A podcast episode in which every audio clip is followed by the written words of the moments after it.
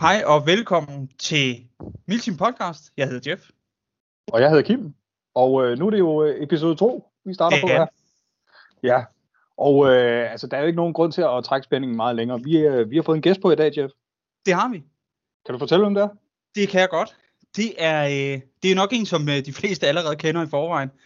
Man kan jo godt sige sådan med rette, at det er en uh, grand old man i uh, Milsim. Han, uh, det kan man sagtens slippe afsted med her.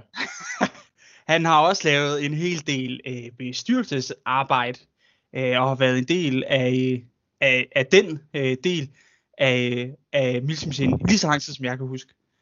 Uh, så er han vel stifteren, medstifter af FTF, uh, og vores uh, allesammens faldskærmsfjerde uh, impressionist og det kan selvfølgelig ikke være nogen andre end Anders Holbæk.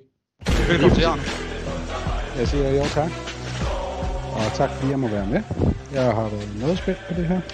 Øh, ja, jamen de fleste, der er mange, der kender mig jo. Øh, og jeg tænkte også, øh, nu præsenterede I, hvornår I startede med Milsim i tidernes morgen i jeres første podcast, så det vil jeg også øh, bare lige rise op, hvad jeg har lavet og, og hvem jeg er, til ja. dem, der ikke ved det. Øh, jeg er teamleder, kalder man det vel, øh, på holdet FTF, som jeg ja, var, var medstifter af, eller stifter af i tidernes morgen, i en alder af 16, og i dag der er jeg 35 år. Øh, så hvilke årstal var det? Ja, det, jeg er sgu ikke så god til matematik, så den, øh, det har jeg ikke fået regnet mig frem til. Men øh, jeg vil sige en ting, øh, det var, jeg startede til Milsim i november 2006, sammen med to andre forholdet. Og det gjorde vi, fordi at vi fik at vide, at hvis man skulle med til det store Mad Dragon, der kørte i uh, december 2006, så så de helst ikke første gangs Så vi var tre, der kastede os hovedløst ud i det, med en grøn præsending, med blåt ræb og pløkker fra Harald Skrald, og ja, en pastaret, vi havde lavet hjemmefra, havde med i plastikbøtter. Og det var sådan set sådan.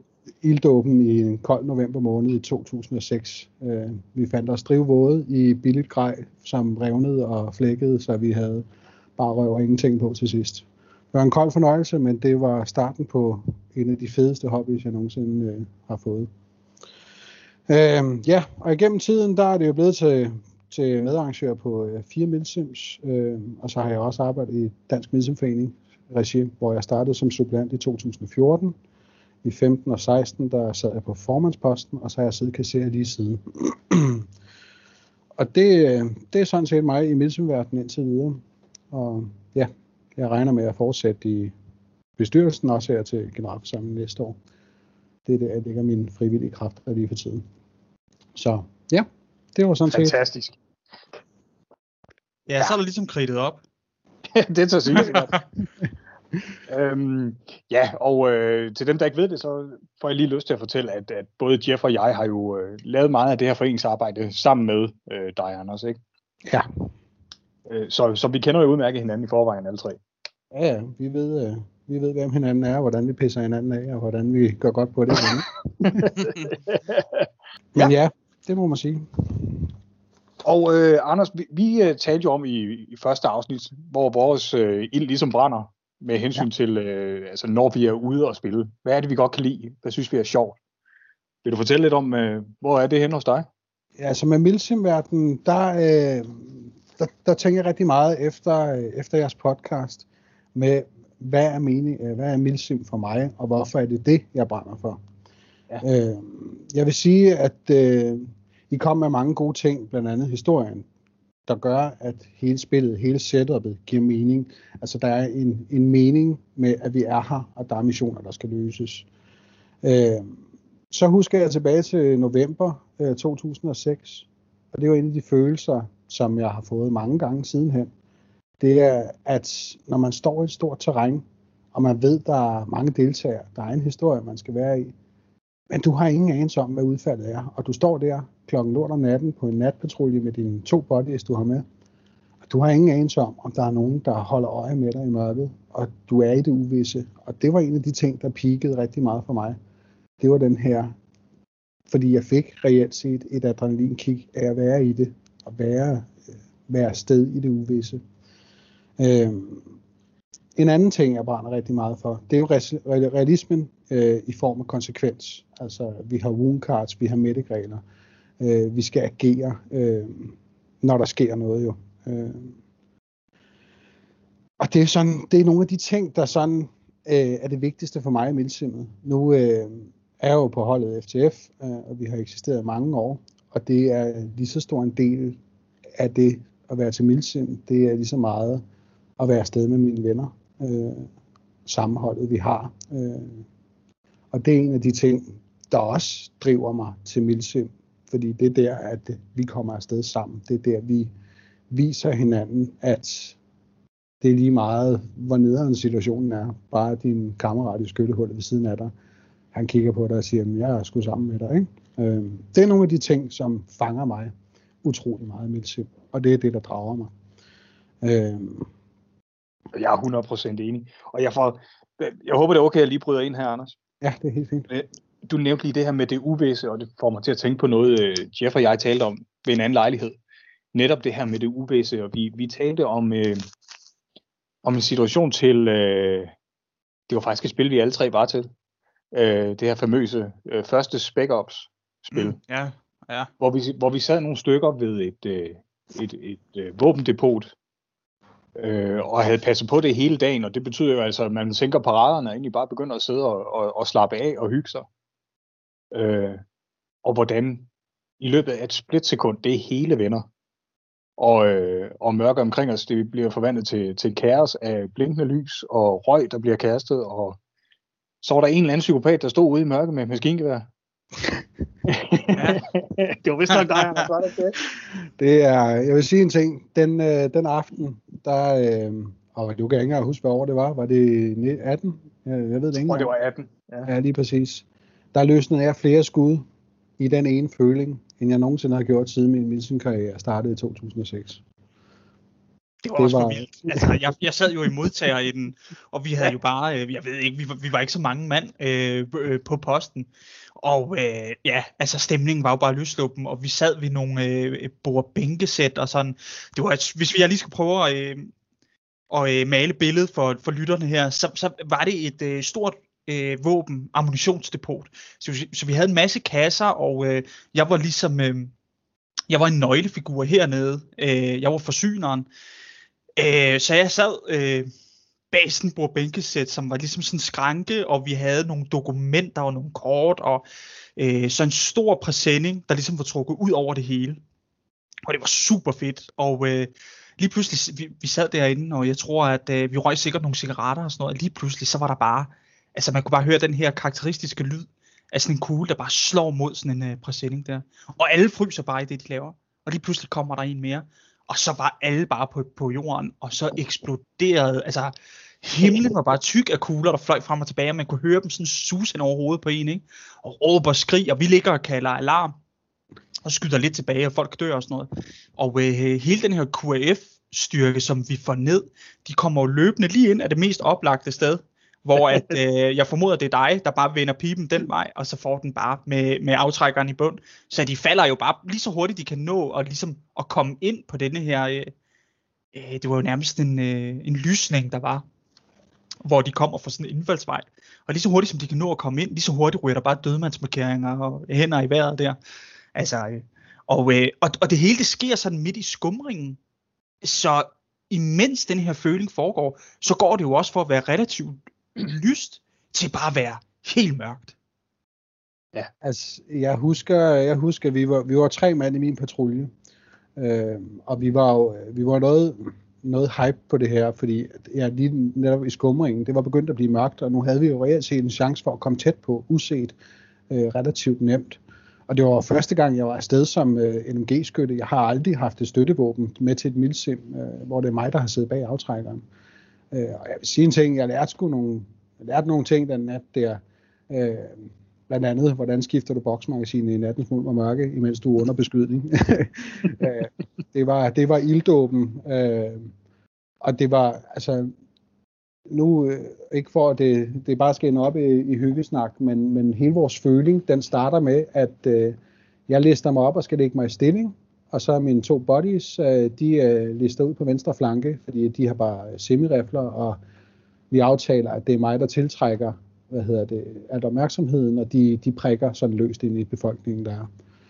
Og i det, jeg lister hen for at komme i min stilling, øh, vi er i skumringen, og jeg er, sådan, jeg er meget nervøs der. Og så siger jeg, det, det her jeg ligger mig. Der, der kan jeg se ind i basen, og jeg kan se lysene gå rundt og sådan noget. Og så hører jeg en bag ved mig. Og jeg stivner og tænker, åh oh, nej, åh oh, nej. Og jeg vender mig om. Og så kommer der en tilbage på vej mod jer, som har været ude at pisse i nattens mund og mørke. Og jeg tænker bare, nej, nej, nej, nej, nej, vi skal ikke blive afsløret her.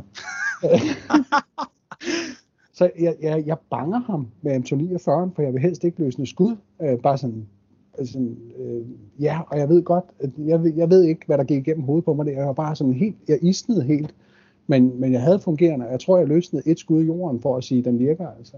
Mm, så ja. kigger han bare på mig, meget ærgerligt, og tænder sin blinkende røde lygte uden at sige et ord, for han ved godt, at det her, det, det ville være spiludlæggende, hvis han bare begyndte at skrige. Øh, og så vender jeg mig om, og jeg tror faktisk, at I lægger mærke til, at der, der er noget, der blinker derude. Det gør vi nemlig. Det er faktisk det første, vi ser lige pludselig, at der er en lys, der blinker, og det, og det bliver sådan lidt mærkeligt for os. Vi tænker, hvad fanden er det? Og alle, alle sådan, du ved, man kan ligesom se, at folk sidder med hovedet sådan lidt på stilke, ligesom sådan nogle fugleunger, der prøver at kigge over kanten på fugleredden, ikke? Så sådan og vifter på hovedet, hvis de åbner, så hvad fanden er det der for noget? Ja, og, der, og jeg husker bare det er, det er, at jeg falder bare ned på maven, og så trykker på aftrækker. Og så begynder jeg bare at gnave mig igennem forsamlingen derinde. Så tænder der en dødmandsmarkering der. Så rykker, så rykker jeg riften videre. Og der kommer en dødmandsmarkering der. Og jeg rykker riften videre. Og igen, det var min første gang øh, som LMG-skytte, og jeg var meget utryg med, at jeg skal ikke afsted med en 140, øh, 140 meter i sekundet rifle her. Så jeg har drosset ned. Jeg tror, jeg gik 105 meter i sekundet, fordi det var også et lille terræn og meget tæt terræn, så jeg ville virkelig have dårlig samvittighed med at have en hårdt tunet rifle med. Så jeg, jeg lå derinde, og jeg jeg høvlede bare løs, så tændte der en ledningsmarkering. Når den slukkede, så gik riflen tilbage, og så tændte den igen. Altså, det var, det var sådan hele min aften, den bare foregik. Det var bare at knæve et boksmagasin igennem, skifte magasin igen, og så knæve videre. Det var... Jeg kan i hvert fald huske, jeg, jeg hørte dig på et tidspunkt, det har nok været bagefter, eller sådan noget, at sige, øh, hold kæft, den blev varm til sidst. ja, det var... Og det var selvfølgelig 249, den har fået noget at leve af i hvert fald. Det havde den, ja. Det var en, øh, en fed oplevelse. Det var en rigtig fed oplevelse. Men øh, det, det, som det så endte med det hele, det var jo sådan set, at uh, Anders og hans patrulje fik ikke løst deres opgave, men i stedet for, så er der en anden patrulje, der har lige har stået klar, eller der er kommet vadende sådan midt i det hele, og har tænkt, man vil bare de der idioter slå hinanden til pluk, plukfisk, og så susede de bare lige ind og uh, grabbede en uh, VIP, eller en, eller en anden person, de skulle bruge i hvert fald for at løse deres opgave, og så listede de afsted igen. Vi, ja. vi, mobber, vi mobber stadig hinanden på holdet, fordi at FTF, det var jo delt op i to grupper der, fordi vi var et vaks med fem i hver patrulje, og øh, vi var seks mand, der skulle afsted, så vi var tre, øh, to tremandsgrupper.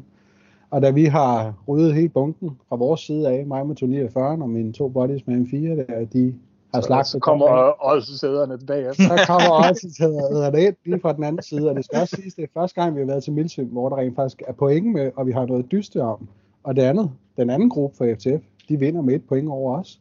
Og det var bare sådan, og det var fordi, vi havde løst opgaven for dem, og vi joker stadig meget om det, og ja, der kommer der også lidt band nogle gange imellem, når vi snakker om dem, men uh, sådan er det. Jeg har lyst til at snakke om, øh, på jeres hold, der kan man jo sige, I har jo, øh, I er jo gået med det tyske. Ja. Og hvad, hvad for nogle overvejelser ligger der øh, til grund for det? Er det, er det tilfældigt, eller hvad er det, der sker der? Øh, hvad er det, I synes, der er fedt ved det? Jamen, øh, i tidernes morgen, vi sad jo og, og studerede meget inde på Medicin.dk-forumet, øh, og vi brugte meget tid derinde, inden vi overhovedet kom afsted til Medicin. Og vi sad og kiggede billeder og så, hvad folk var afsted. Og dengang, der øh, var øh, 80% af danske mediciner, de spillede hjem 84. Og det var sådan, åh, det, det, jeg synes, det, det, det, synes jeg, det synes jeg egentlig stadig ikke var særlig fedt, at det var samme sløring hele vejen igennem. Og så sad vi faktisk bare og kiggede lidt og tænkte, altså, hvad, hvad er til at komme til? Hvad er nemt at skaffe grej? Og hvordan er det? Så, jamen, den tyske flægtegn, øh, den havde vi ikke set repræsenteret på så mange billeder fra dansk milsim. Og så tænkte jeg, så skiller vi os lidt ud der. Øh, og det gjorde vi så. Så købte vi tysk vægttegn, øh, fordi det, det var prisbilligt, det var nemt at komme til. Øh, og i, i tidernes morgen, der var, jo ikke, der var det jo bare sløringen, der afgjorde, hvad fraktionen kom på. Så, øh, så vi røg altid sammen med dem, der nu spillede britisk DPM, og ja, hvad der ellers var andre sløringer ud over M84. Øh, at vi så, øh, vi har haft den op på holdet en del gange med, om skal vi holde fast i sløringen og sådan noget, men der var vi jo så også folk, der var begyndt at bruge rigtig mange penge på netop tysk grej, og tænkte, jamen, altså, hvis vi skulle have skiftet, så skulle vi have skiftet for år tilbage, fordi at mm. nu er det det her, vi, vi, vi kender, det er det, det her, vi har, og det er det, folk kender os for. Man når sådan et point of no return, ikke? Ja, altså, ja, hvor man præcis. har dumpet for meget i for, altså man har investeret for meget til at vende op.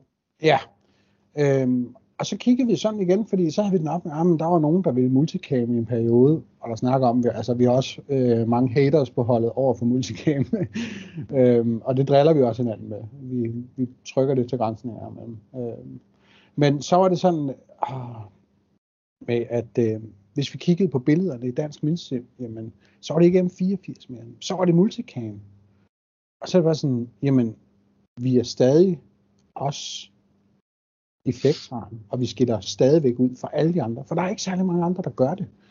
Øh, og det var en af årsagerne til, at vi faktisk blev i det. Øh, fordi, jamen, det er kendetegnet for os. Det er den tyske sløring. Og at vi så begyndte at investere i tyske rifler også, og hvad der ellers var igennem tiden, jamen, det, det blev bare mere og mere tysk, og, og vi tog det mere og mere til os. Øh, og, og vi synes bare, det var det, det gav os en, en fed følelse og en fed, en fed form for sammenhold med, at jamen, tyskerne, øh, dem kan man regne med, øh, når man kiggede på os til Milsim. Vi har altid gjort en ære i ud og øh, udføre ordrene efter bedste evne, også selvom vi var helt smadret eller lignende. Og så er det sådan, jamen, når du ser en tysk sløring, jamen, så ved du det med stor sandsynlighed en FTF'er, og så, øh, så, så kan man godt bede om hjælp, hvis man kan sige det sådan. Så det har altid været, det har været kendetegnet på os, eller blev det i hvert fald ret hurtigt. Og så har vi bare holdt fast i det. Altså, at vi så øh, sidenhen har fået andre opsætninger, så købte vi en russisk uniform, så vi netop kunne være med til alle milsim, hvor vi står uniformbegrænsninger eller krav. Så var vi altid garanteret, at vi kunne komme afsted, fordi vi har altid, vi har altid gjort en ære i at, at være afsted, og nyt at være afsted til alle milsims. Jeg tror, jeg kan huske jeg tror det er fire milsims i Dansk Milsimforening, vi ikke har været med til. Fire eller fem, lige siden 2006. Det er fandme imponerende. Ja, det, det er sgu en flot det er, det er, ja, det, det er en stor repræsentation. Ja, vi, vi gjorde vores for at komme med. Hvor mange er det, hvor mange er det I med på holdet? Ja, det, er, det spørgsmål stillede vi også os selv her i tirsdags til vores øh, månedlige møde. Og øh, vi sad og snakkede lidt, og altså, så kommer, kommer en af gutterne og siger, hvor mange er vi? Så siger, der er ikke nogen af os, der kender svaret. vi, er, vi er i dag et sted mellem 12 og 13 mand. Øh, 12 og 13 mand, og så øh, vi har jo også ofte besøg af tidligere FTF'er, der gerne vil ud og skyde igen, og så trækker de uniform og får udleveret noget grej og kommer med. Men de indgår ikke i den, i den faste pulje af medlemmer. Mm. Så men sådan, hvis vi skal, virkelig skal stille tal, øh, tal stærkt, så kan vi rent faktisk trække på mange tidligere FTF'ere og få dem med. Øhm, men efter vores spørgsmål der i, øh, i tirsdags, hvor mange er vi egentlig? Jeg ved det ikke, men øh, i dag så har jeg så regnet på det, og sagde, øh, altså, vi har været over 32 medlemmer gennem tiden, så det er cirka halvdelen, der stadig bliver hængende. Så det synes jeg er ret fint. Det, må, ja. øh, det synes jeg sgu også, at det er fandme imponerende at tænke på. Ikke? Også, I har jo været med i mange år, ikke? Men, men ja, det er en stor... Øh, det er en stor del af folk, der er kommet og gået, ikke? og der hver især alle sammen har efterladt noget øh, i, på holdet, eller i holdet. Ikke? Ja. Men det, er også, det er også en stor rotation af medlemmer. Ikke? Det, det er helt sikkert. Og, og så har vi også sådan, jamen, altså vi startede jo i vores unge dage, altså det skal vi da ikke lægge skjul på. Og så mm. blev der stiftet familier, og jamen, så fik folk børn, og så kom folk tilbage, efter børnene var blevet ældre og sådan noget. Det siger jo, og det var også bare sjovt at kigge på, det, det der med, at nå, jamen, nu er børnene blevet så store, at nu kan far komme afsted igen. mm. og, det, og det synes jeg jo bare er rigtig sjovt, fordi de træder jo bare tilbage øh, i den samme stilling, de var i før. Altså, sådan, jamen, de er lige så velset, der er ikke nogen prøveperiode eller noget. De siger bare, jeg vil gerne med ud og skyde igen og så trækker de uniformen og stiller. Øh, I tirsdags, der, øh, der har vi, havde vi en gut, øh, som vi har savnet i et helt år, fordi der valgte han at stoppe og sælge ud af alt hans grej. Og han informerede, da han troppede op i tirsdags i fuld flægtaren, at han er aktiv igen. Så og det er jo bare sådan en ting, det varmer jo bare, at, at, Mm. at man savner sammenholdet, ikke? Øh, det, er jo, det er jo det, vi savner. Det er jo, det er jo dem, man kender, og det er dem, man har været i de nederen situationer med. Det er også dem, man har været i de pisse sjove situationer. Jeg har også hørt, jeg har jo hørt fra, øh, fra medlemmer af FTF, at FTF er jo mere end et hold. Altså, øh, det er jo, i, i, der er jo nogle af jer, der er blevet gift, øh, hvor at øh, resten har stået i uniformen, ikke? Og med FTF's egen øh, mærker og sådan nogle ting. Øh, Ja. ved æresporten, eller hvad fanden det hedder, sådan noget der. Ja, vi har, vi har stået sabelparade ude foran kirken, og, så, og det, det synes jeg ikke, jeg har hørt andre milsimhold gøre. Men jeg, det tror jeg, du har ret i. men uh, det er jo bare, det symboliserer jo bare noget. Helt Og der, altså, der er jo der er mange måder at være et hold på. Øh, og nogen øh, ses, når de er, er ude at spille, og det, det er mere eller mindre sådan, jeg kører, øh, eller vi kører det på, på mit hold. Øh, men jeg ved, FTF, altså I, I ses lidt oftere, og I gør lidt mere ud af det som en, en forening, øh, også med udgifter og den slags. Øh, Er det noget, du vil fortælle om? Jamen, det vil jeg gerne. Øh, altså, vi, vi ses to gange om måneden, uden at det er spil eller milsim. Øh, vi laver måske noget handlebane, hvor vi træner. Øh, nu så sent som i søndags, der var vi øh, ni mand, der havde øh, lejet en bane for at træne CKB. Øh, og det, øh, det var bare sådan en, igen for at, jamen der skal ikke gå tre måneder imellem vi ses, eller de milsims år, hvor, eller de år, hvor milsims har været mangelvare, ses to gange om året. Fordi jamen, hvis vi hele tiden sørger for at se hinanden, snakke med hinanden og huske på, hvem vi er og træne sammen, jamen så er det jo netop, at vi savner at komme afsted og nyder godt af det. Øh, og det der med at drive det som en forening, øh, vi stiftede en forening i tidens morgen, men alt det der papirarbejde med kommunen og sådan noget, det gad vi ærligt ikke. Så vi opløste foreningen igen, men øh, fortsat så som øh, det vi kalder en loge.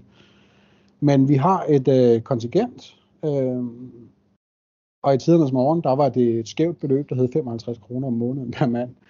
Øh, og det var fordi femeren per person, det gik til leje af det klubhus, vi havde fået lov at bruge. som, var en, som var en indendørs 50 meter skydebane, som vi kunne skyde vores rifler ind på, og vi havde fået politigodkendt til at skyde med hardballkugler. Men der skulle vi betale 5 kroner per person, per gang vi var der øh, til kaffekassen. Og det var, så det var 55 kroner. Men øh, så havde vi en, øh, vi har stormøde en gang om året, altså vores julefrokost, hvor at vi vender året, der gik, og tænker fremtid, hvad skal der ske. Mm. Der, der kom øh, et af de tidligere medlemmer, eller ja, et af vores nuværende medlemmer faktisk, og siger, hvad med at øh, vi hæver prisen, og så øh, betaler kassen for mange flere ting. Så er sådan, åh, folk, de var sådan meget tilbageholdende. Men igen, det var tilbage i vores unge dage. Og han siger, for 45 kroner mere, så siger mine udregninger, at al transport til Milsim kan blive betalt af kassen, og alt ammunition kan blive betalt af kassen. Mm. Og så ridsede han ellers hans regnestykke op, og så blev det besluttet, at det hed 100 kroner om måneden, altså 1200 kroner om året. Øh, og lige siden da, der øh, betaler kassen, at øh, uanset om det er to eller ti mand, der skal afsted til Milsim, så er det kassen, der betaler transporten. Det er kassen, der betaler ammunitionen. Og i dag er det også kassen, der, eller holdet, der har, øh, har støttevåbne og vedligeholder støttevåbne, fordi det er en stor udgift at have et fungerende støttevåben øh, hele tiden, øh, fordi vi alle sammen drager nytte af det, så det kunne lige så godt være en, en holdting. Mm. Øh, så, øh, men det har jo også gjort det der med, at, at som man siger, at det kan godt være, at jeg ikke selv skulle med til Milsim, øh, så, så bidrager jeg stadigvæk til, at mine kammerater de kan komme afsted uden problemer med, at jeg spæder i kassen til, at transporten er betalt. Og det er faktisk samme model, vi kører hos os, øh, hvis jeg lige må bryde ind også. At øh, vi, vi betaler til en, øh, til en øh, fælleskasse også, der dækker de her øh, udgifter, øh, både ammunition og transport i forbindelse med, øh, med at tage, tage til arrangementer. Og man kan sige, at det giver rigtig god mening, når man er øh, sjællandske hold. Og Milsim er jo typisk i Jylland. Øh, og vi har så også, øh, vores holdkasse varetager ikke øh, øh, personlige våben og sådan noget der, men til gengæld så køber vi øh, øh, andre øh, fælles ting, store ja. Telte og sådan nogle mandskabstelte der, vi kan sove i alle sammen og sådan. Jamen, det har vi nemlig også på holdet. Vi har et øh, 25 kvadratmeter mandskabstelt. Vi har en, øh, et chibi-telt til øh, grønt telt øh, til, til vintervindsimsene. Øh, og, og så har vi jo et hav af rekvisitter i dag på holdet. Øh, til, fra når vi har arrangeret Milsim, så har vi jo købt rekvisitter ind øh, for holdkassens penge. Og, ja, og du har, i, du har selv set det, Jeff. Det tager lidt overhånd en gang med, hvad vi rent faktisk har stået men, men det var også, øh, fordi det var vores største issue, det var, at øh, i nogle perioder, så var vi jo kun tre eller fire aktive som øh, kom afsted til Milsim. Og der var Milsim en gang om måneden, og det var, det var en stor udgift, at ikke at køre til Jylland en gang om måneden. Ja. Du, skulle, du skulle have mad med, du skulle betale øh, deltagergebyret, og du skulle betale transporten. Og, altså, lige pludselig så var det jo 500 kroner, du skulle rive op på baglommen om måneden, øh, for at komme afsted til Milsim. Og, mm. og det, var, det var hurtigt voldsomt. Men, men i og med, kassen den opretholdt de, øh, eller klarede de, de dyre poster, så skulle du selv bare sørge for, at der var mad øh, og et fungerende våben. Ja. Øh, og, og støttevåbnet, det var jo kun fordi, at vi, vi har haft nedbrud på støttevåbnet mange gange, og, og det er jo bare dyrt at lave et kvalitetstuning, der bare bliver ved med at køre. Øh, og så købt holdet bare riflerne fra dem, der har øh, ramt med støttevåbne. Og, og så er det jo sådan, den, den teten, den går rundt. Altså man skiftes til, hvem der er øh, LNG-skytten til Milsim, og mm. det er sådan, fordi vi alle sammen drager, drager godt af den. Ikke? Så, så det var egentlig for, at øh, det ikke skulle lænse det enkelte medlems penge på for at tage afsted til Milsim, så øh, blev vi enige om, at vi øger jo hele aktivitetsniveauet, eller muligheden for aktivitet øh, for den enkelte, ved at vi betaler udgifterne. Så, så, og det har vi holdt, holdt fast i og nyt rigtig godt af. Mm. Det er så. fedt.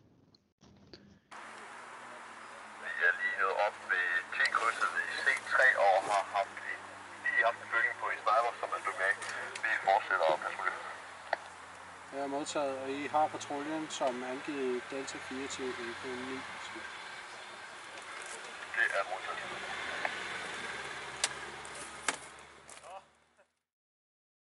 I øh, sidste afsnit, der snakker vi jo om øh, med grej, som var det mest essentielle, altså det mest øh, nødvendige, man havde brug for som nybegynder, hvis man ville ud og prøve Milsim. Mm. Øh, denne her gang, der havde vi tænkt os, at vi skulle snakke om, øh, om grej, som har vist sig at være rigtig lækkert at have, men måske ikke er en, er en streng nødvendighed, men grej, som er rigtig lækkert at have. Og omvendt også grej, som vi har anskaffet os, øh, som har vist sig at være øh, altså, en, altså det grælde fejlkøb, eller noget, som vi simpelthen bare ikke har kunne få til at passe til vores temperament, eller øh, spillestil, og sådan noget der. Ja, det er nemlig rigtigt. Øh, jeg tror ikke, det bliver nogen hemmelighed, at øh, vi elsker at tale om grej, og det bliver sgu nok et, øh, et tilbagevendende tema i rigtig mange af vores afsnit. Ja, det håber jeg da. Ja, lige præcis. Og, og det her med det fede grej, jo, det, det er altid fedt at høre om. Men det er satme også sjovt at høre om, hvad folk har købt, som bare viser sig at være noget, noget skrammel og spilder penge. Ja, helt sikkert. Ja. Øh, jeg, jeg har jo en liste her. Altså, jeg har jo, øh, jeg har jo syv øh, syv på under hver overskrift. Altså, øh, jeg har øh, syv ting, som er rigtig fede at have, og syv ting, som er rigtig skidt at have. Hvor meget har I med? Åh, oh, hold da Ej, det kan jeg slet ikke følge med til. Altså, jeg har, jeg har fire ting i alt, og det er både godt og skidt. Jo. Ja, men det er fint. Jeg har fire gode og to rigtig dårlige. Okay, nice. Jeg synes, skal vi uh, tage sådan uh, en for en? Jeg synes, uh, hvad med Kim, kan du starte med dit første nice to have? Så starter vi med, med den del, og så uh, når vi har kørt igennem uh, nice to have, så går vi over og snakker om uh, de her uh, dårlige investeringer, vi har gjort hver især. ja, det kan vi sagtens gøre. Uh, og øh, det første, jeg gerne vil, vil snakke om på min liste her over rigtig nice ting, det er en, en ting, jeg har haft siden, hvis jeg husker rigtigt, 2011, og, øh, og det kører øh, stadigvæk og fungerer lige så godt som den dag, hvor jeg købte det. Det er mit øh, Sposen, øh, mit Sposen kamuflagetøj, som jeg bruger som, øh, som russer, især om sommeren. Øh, det er min øh, såkaldte partisandragt i, i SS sommer øh, øh, eløvs sløring. Mm. Jeg synes, det er så skide godt grej. Øh, det skal ikke være nogen hemmelighed, at når man køber Sposen, eller SSO, øh, som det også kaldes, øh, så er man gerne op og, og betale lidt ekstra for det. Og det er jo russergrej, det her. Det er russergrej, det her. Og, og det, der er lidt sjovt ved netop det her tøj, det er, det er så atypisk i forhold til uniformer, vi kender i, i den vestlige verden.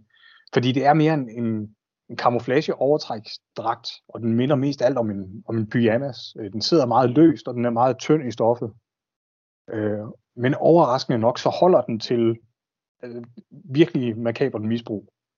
Øh, og jeg har kravlet i det, og jeg har siddet fast i krat og tårne og alt muligt med det. Det er aldrig revet i stykker, og, og farverne holder stadigvæk. Øhm, og så er det bare vanvittigt behageligt at have på, især når det er rigtig, rigtig varmt. Øh, netop fordi det er så løst og luftigt. Øh, så det kan jeg ikke anbefale nok. Jeg elsker mit øh, sposen øh, partisantøj. Og de er super fede. Det, det, der må jeg bare øh, være fuldstændig enig i det, der bliver sagt. De er super fede, og de fås i øh, de her camouflage-dragter. Øh, de får, det er jo sådan noget øh, øh, snigskytte, opklarings... Øh, Ja, 100 øh, udstyr. Ja, og, og, og, og de får, fås i nogle lidt forskellige snit, både med anorak og dit og dat og sådan noget, og i et hav af sløringer, og en del af dem er også vendbare, så de har forskellige sløring på, øh, ja, på det er faktisk rigtigt. Ja. indersiden og ydersiden. Så man får to i en. Det gør man, ja. Hvem er, hvem er næste mand? Så er det Anders. Ja, altså nu gav Kim mig lige øh, en reminder til min gode side øh, med, med lækkerhedsgrej, som jeg har været virkelig glad for. Men den, den venter jeg lige lidt med, fordi at jeg vil gerne øh, pointere, at jeg har, jeg har haft mange udfordringer med grej generelt, øh, på grund af min kropsbygning øh, og rygproblemer. Alle sådan nogle ting, der virkelig har drillet mig. Jeg erfarede jo meget hurtigt, at jeg var for tynd til det tyske grej, øh, kampveste og, og så videre. Øh, jeg, er, jeg er en mager person, i, i, i, når vi kigger grej.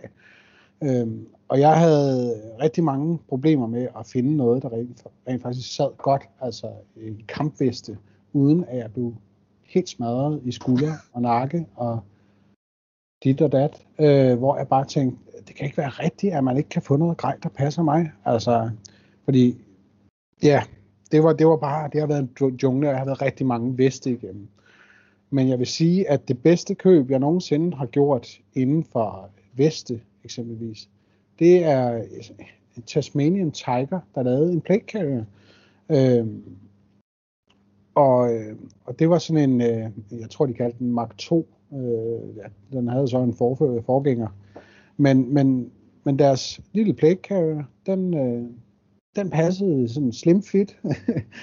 og siden da, der, der, har jeg sgu ikke, øh, der har jeg ikke haft rygproblemer af at ramme med, med kampvest, med plader og grej i tusind lommer. Øh, det er, det er nok den, den bedste investering, når vi snakker kampveste hos mig.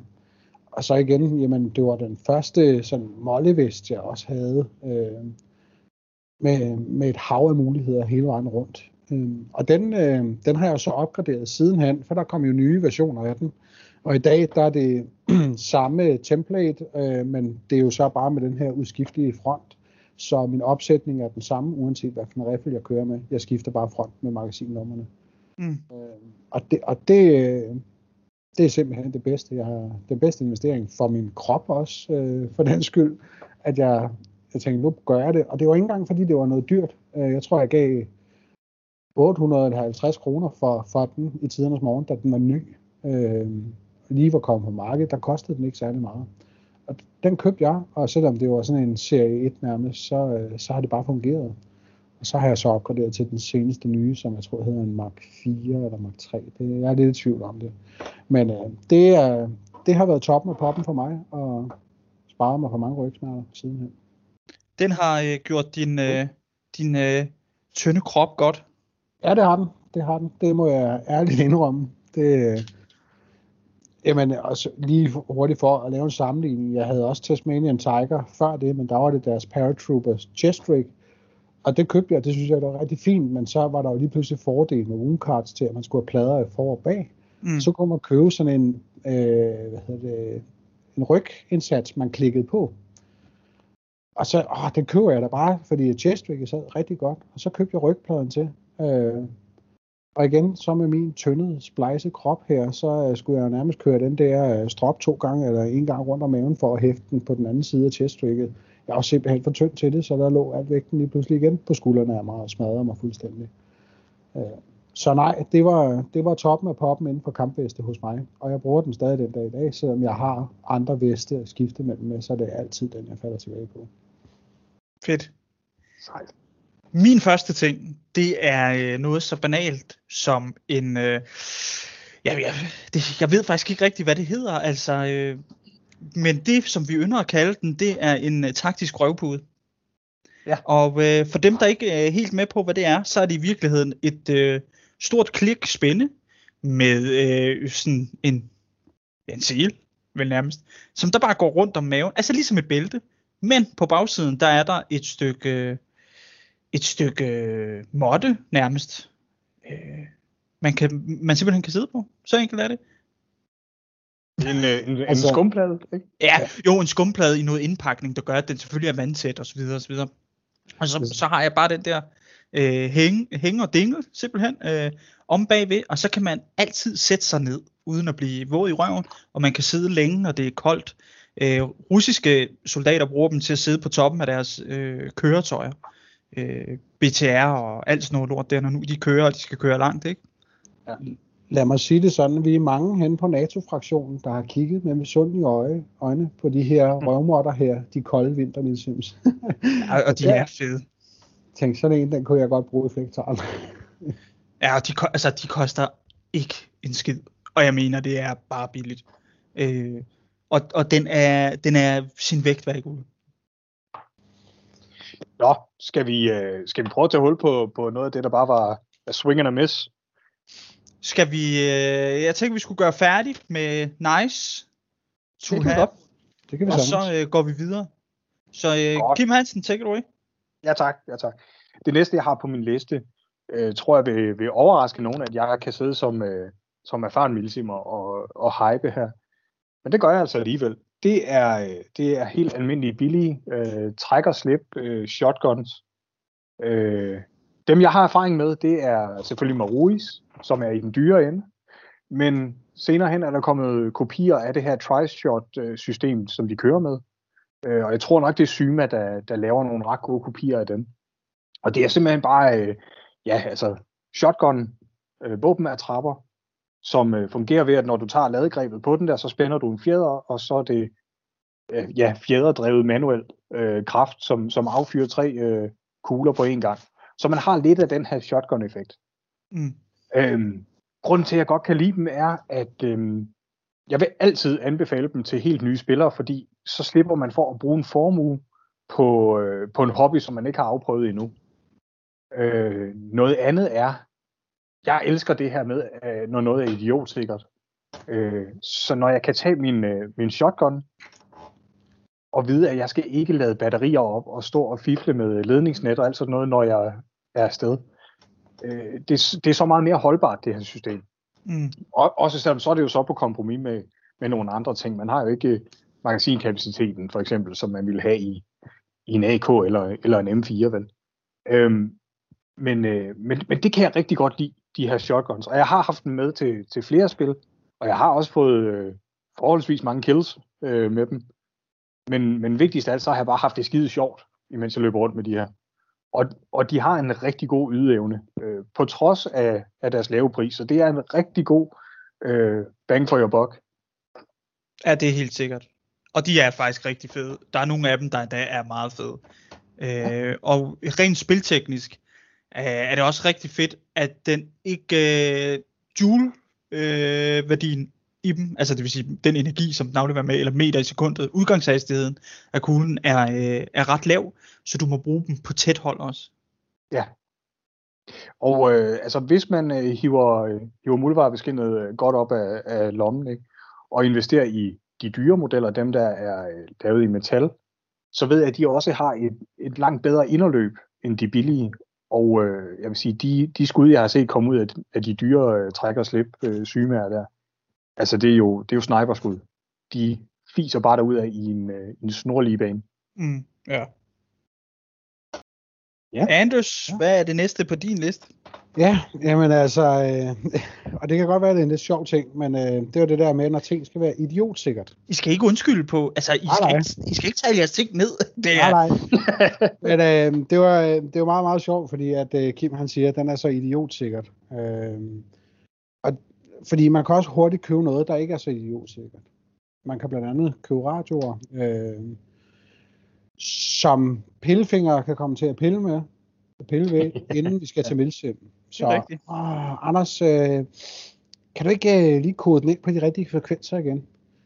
Og så er det bare sådan, jamen øh, nu har vi sådan nogenlunde ensretning inden for radio, og der er enkelte, der har andre, men, øh, men når så folk har pillet ved deres Voxun radio, og den ikke lige står med kode DMF-frekvenser, eller FTF-frekvensen og PMR-frekvenserne, og sådan, hvad gør man så lige? Jamen, øh, så går jeg ned i min øh, venstre lomme på min kampvest, og trækker et kloningskabel op.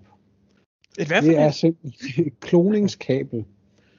Det er et kabel, du stikker i, øh, i øh, lyd ind- og udgang i din radio, og så sætter du den hen i en tilsvarende radio, lyder ind, ind- og udgang på Voxun-modellerne der. Og så når jeg booter min radio, så indlæser den mit program, min programmering ind på den modtagerradioen, så de er identiske i opsætningen. Ej, ej, det er en typisk Anders Holbæk ting, du nævner der. Det er sådan noget rigtig nørde noget, som ingen andre har tænkt på. Det, er, man, man, lærer, man lærer det, når man er træt af at stå og kode dem manuelt ude i terrænet, og sige, hvorfor har du pillet ved den, inden vi skulle afsted? Ikke? Altså, Ja, ja. Øh, men øh, det gør, at, øh, at de ting, der ikke var så idiotsikre, dem kan vi lige føre tilbage til standardindstillingen, inden vi går i gang. Okay, fed ting. Og det er sådan en, en lille nips ting. Jeg tror, det koster 150 kroner, sådan et kloningskabel der. Og det, øh, det gør bare underværker i terrænet. Jeg er vildt imponeret. Ja, den Men har altså, jeg ikke det, det er jo sådan en ting, man, det er jo sådan en ting, der er nødvendig, når man har, øh, hvad kan man sige, de her øh, radioer, hvor det rent faktisk er muligt at være en idiot. Så teknisk er jeg overhovedet ikke. Altså min radio er plug and play, bum. Ja. Den, jeg har også ofte problemer med den, det skal ikke være nogen hemmelighed. Men øh, jeg, bliver, jeg bliver nødt til at begrænse mig sådan ud fra, hvad mine evner ligesom rækker til. Det Nå. er også. Den øh, næste på min liste, det er, øh, det er vinteruniform. Ja. Øh, ja, behøver ikke at sige så meget. Det ligger næsten i det. Altså, det er en stor, fed, øh, bamset, tyk uniform, som øh, man kan have på, når man sidder stille øh, til et eller andet vinterkoldt mildsim, uden at begynde at græde. Så det er sådan set bare det. og, ja, og, jeg, og jeg, jeg har haft rigtig, rigtig øh, god gavn af den her vinteruniform, som jeg har. Jeg bruger den rigtig meget i min fritid også. Jeg fisker jo tit og sådan noget. Jeg fisker også om vinteren. Og, øh, og også ofte om natten om vinteren, fordi jeg øh, fisker øh, på sådan en nørdet måde og sådan noget. Og øh, der er det bare super lækkert altså, at have det her grej. Så noget, der er funktionelt, både øh, til milsim, men bestemt også i min fritid. Mm. Ja. Kim H. Ja, lige præcis. Jamen, jeg har jo ikke øh, skrevet flere positive ting ned, så øh, jeg vil være så fræk at tage fat på de, på de dårlige indkøb, jeg har gjort mig. Øhm, det første, jeg har, det er, øh, det er knæbeskytter. Øhm, jeg havde en, en oplevelse øh, som, øh, øh, som soldat dengang, det var mit arbejde. Jeg skulle øh, kravle igennem kloakken ude i, i Brikby, ude i, i Oksbøl. Og mens jeg, jeg kravler ned i det her kloakrør, hvor det er helt mørkt, øh, og det eneste, jeg lige kan ane foran mig, det er røven på ham foran. Ikke? Mm. Øh, der lykkedes det mig så at sætte knæet lige ned på en, en småsten, der ligger derinde i det øh, cementrør der. Og det gjorde sindssygt ondt.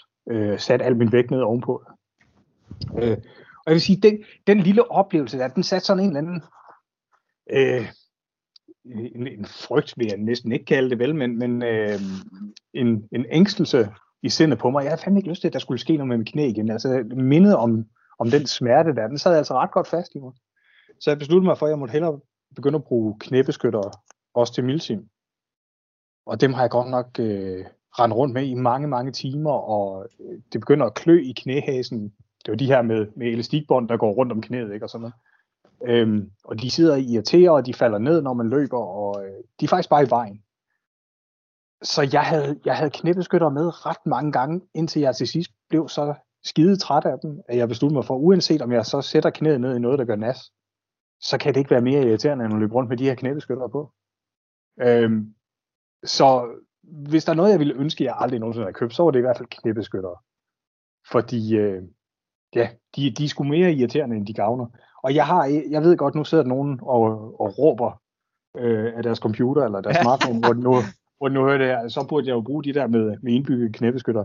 Men altså, der er jeg så puristisk alligevel, at jeg vil gerne, jeg vil gerne se, jeg vil gerne ligne en rigtig soldat, når jeg er ude, og, og hvis øh, det for eksempel er russisk soldat, jamen, så passer de bare ikke lige ind.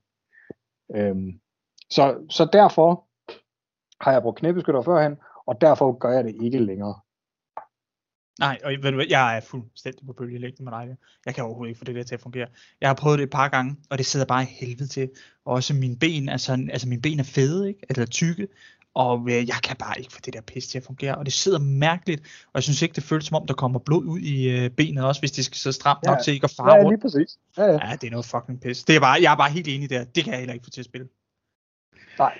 Det, det kunne være, at I skulle prøve noget NATO-grej. Der, øh, der, der kan du få implementeret knæbeskytter i dine øh, bukser, øh, hvor det også passer ind i, i temaet, hvis man kan sige det sådan. Ja, nej, men det kan man også. Det kan, altså i min, øh, i min, i min øh, Gorka, mit Splav Gorka 3, der er der øh, både øh, øh, indsatser til øh, øh knæ- og albuebeskytter. Oh. Og det er, det er fint, det er super fedt. Øh, og i min, øh, jeg, jeg har jo et par øh, digital flora uniformer. I den, som jeg bruger oftest, der er der faktisk også øh, indsatser til øh, knæbeskytter i. Ja. Og øh, okay. det, øh, ja, ja, det fungerer fint. Super. Mm. Men Nå, ja, Anders, det... er der mere på øh, din hitlist? Ja, jeg har to på min hitliste, jeg i hvert fald vil nå at, at nævne. Og så kom, kom øh, lad os bare tage begge to så. Ja. Øhm, når jeg er ude og skyde, om det er til milsim eller om det er hyggespil, så er jeg jo altid i min milsim-opsætning. Og min milsim-opsætning, det indebærer øh, skudsikre plader og en steel kælperhjelm. Mm. Jeg har været nogle hjelme igennem, ikke særlig mange, øh, men, men jeg lærte det hurtigt, det der med, at øh, man skal kun græde en gang, når man køber grej, og det er, når du betaler det.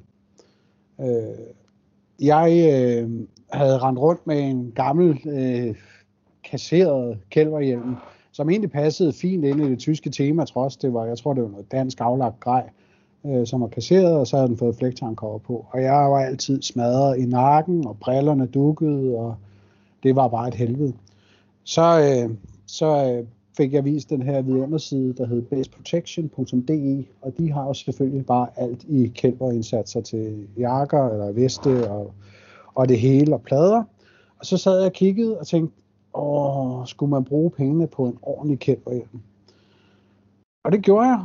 Øh, jeg købte sådan en, måske en lidt atypisk en. Øh, jeg købte sådan en high-cut hjelm, som faktisk er lavet til meget crewman-personale fordi du kan tage indsatsen ud af, af hjelmen, og så passer den til, at du tager den ud over dit køreheadset. Men øh, den hjelm, jeg kan ikke huske, hvad, den, hvad de kalder den sådan øh, er, er, er rigtig term, men på hjemmesiden hed den Crewman Helmet. Mm. Og øh, da jeg spenderede rimelig mange penge på den, der, øh, der har jeg aldrig haft nakkesmerter, og min øh, fragtbrætter er ikke dukket lige siden, fordi at den er så slim fit op af panden, som man tror det er løgn.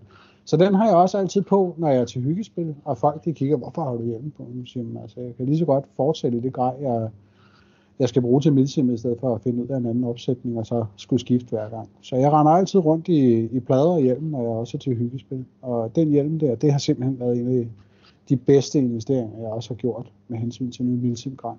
Ja. Hvad koster den? Kan du sige noget om det? Jeg gav 3.000 kroner for den, og jeg synes, det var mange Sådan. penge dengang.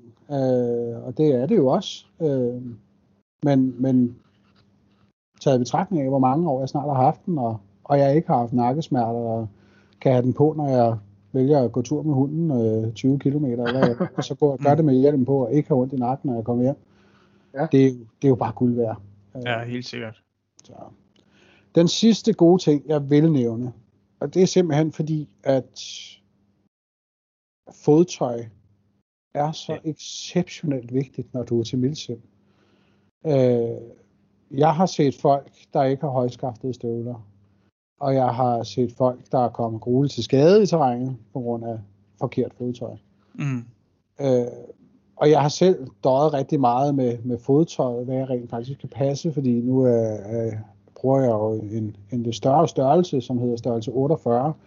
Og i tidernes morgen, der var det rigtig svært at finde støvleproducenter, der lavede en sort kampstøvle i størrelse 48. Men øh, jeg blev anbefalet af en tidligere, tidligere medlem på holdet, at jeg skulle kigge på Mindles Performance støvle. Og den var på, øh, på en dansk webshop, og de tilbød den i størrelse 48. Øh, og så kunne jeg jo benytte mig af returretten i en dansk shop, hvis den nu ikke passede. Øh, jeg havde brugt øh, alle mine penge på Magnum Boots i tidernes morgen, og havde egentlig været glad for dem, men de havde godt nok en begrænset levetid. Øh, og utrolig meget vedligehold for, at de skulle blive ved med at, at være vant til det og, og så videre. Mm.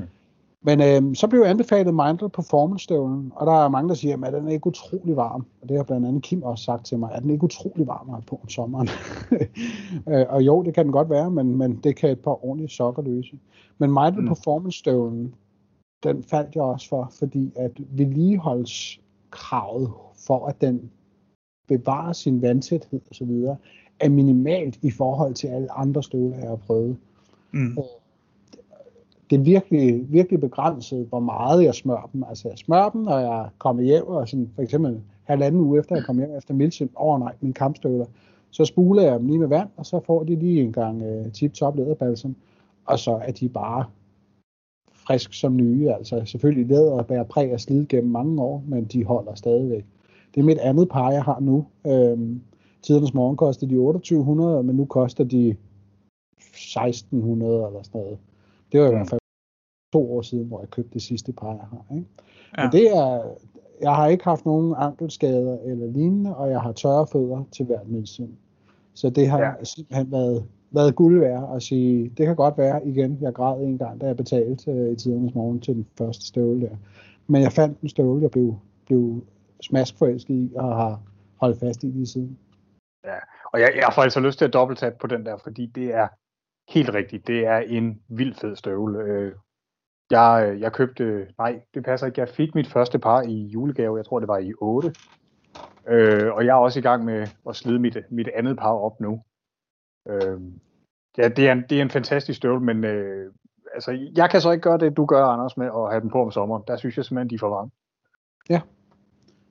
Men øh, igen, jeg, jeg, jeg, jeg, jeg, fik, øh, jeg fik, det var også et tidligere medlem, der siger, Anders, øh, har du prøvet at kigge på, hvad for nogle strømper du har på? Og så er det bare sådan, der er mange, der siger, så skal du lige have et par uldsokker eller et eller andet, og flere lag på og sådan nogle ting. Øh, det har jeg ikke. Jeg har et par strømper på. Øh, og som ofte, så er det faktisk også nogle ret høje strømper, men til gengæld har den, at man skulle tro, det er løgn, men sådan nogle svedtransporterende ventilationsskakter, øh, mm. som gør, at du rent faktisk kan ånde nede i din Mindle Performance støvle om sommeren.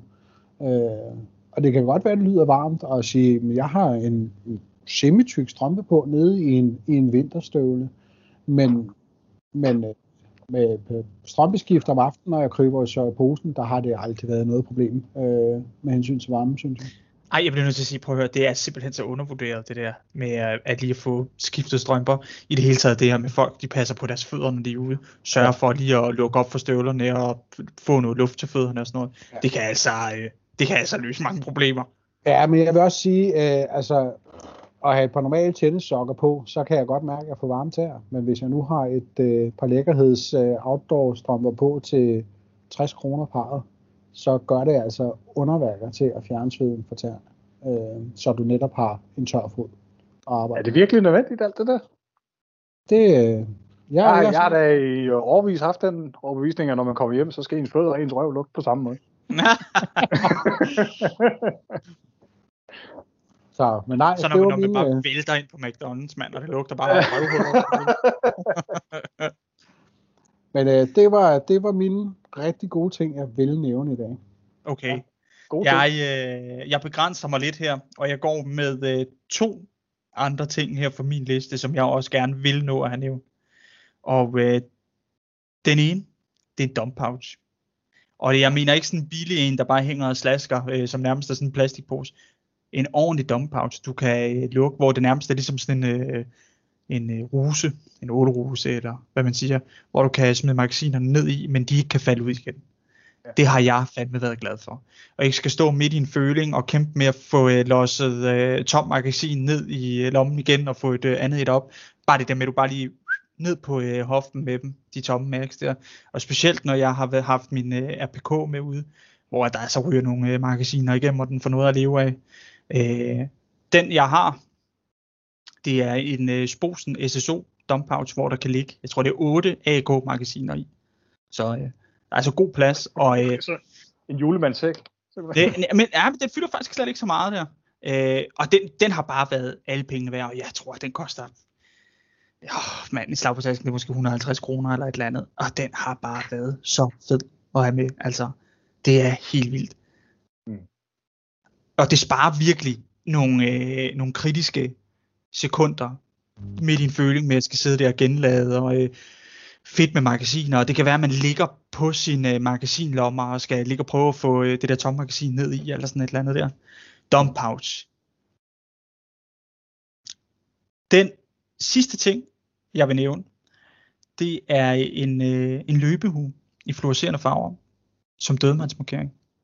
Jeg øh, købte sådan en til 10, 15, 20 kroner eller sådan et eller andet, som er sådan meget elastisk, så jeg kan trække den ud over min hjelm, eller min boonie, eller øh, hvad fanden det ellers er, jeg har på hovedet der. Øh, og det er også bare guld værd. At den fylder ikke noget, og ja, kan trække den ud over min hjelm og gå rundt med den på hovedet og sådan nogle ting. Altså, og det, er, det virker som sådan en banal lille ting, men jeg har bare set folk stå og vifte med deres klude, og man prøver at lægge sådan en, en øh, refleksvest over hovedet og sådan noget der. Den der hue der, det er bare, spiller bare, mand.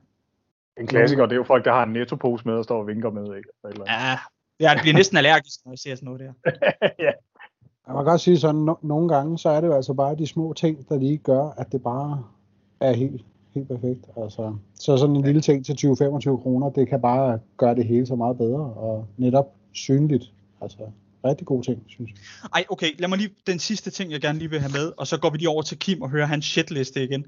Øh, en god rem på dit gevær. Få en god rem på dit gevær. Noget ordentligt, ja, sådan, så du kan stå med det der fucking gevær om halsen i, øh, altså, hvor mange timer den måtte være. Ja. Øh, og helt standard AK-rem i tyk canvas, det går du bare ikke galt i byen med. De er Nej, bare fede. Altså. Jeg skulle lige til at sige, at jeg har simpelthen været så mange fancy geværrem igennem, og jeg har endnu ikke fundet noget, der fungerer lige så godt som en olivengrøn canvas AK-rem. Så lad det være, øh, være det afsluttende af vores hitliste, og lad os komme direkte til øh, din øh, shitliste, dit andet valg, Kim. Ja, mit, mit andet valg på shitlisten, øh, der går jeg jo sådan lidt imod, hvad der ellers er mainstream, ikke? og så øh, begynder at disse EOTech. Sådan. Øh. wow, okay, nu går vi på farlig grund der, vil jeg lige sige. Ja, sådan, ja, og Kim Hansen bliver kontroversiel nu. Prøv at høre, jeg, øhm, jeg havde et skide godt sigte en gang. Det var et Aimpoint Composition 2. Øh, og altså, det var jo, man kunne bruge det til at slå hegnspæle i med, det gik ikke i stykker. Øh, og du kunne, øh, du kunne lade det være tændt og stille det væk i et par år, og det ville stadigvæk lyse, når du tog det ud igen. Øh, det sigte, det mente jeg jo død og pine, at jeg skulle af med, fordi jeg skulle øh, ligne russisk FSB i stedet for, og de brugte EOTech-sigter. Så jeg solgte mit aimpoint for at kunne købe et EOTech. Og det var da godt nok en af de værste beslutninger, jeg har taget nogensinde.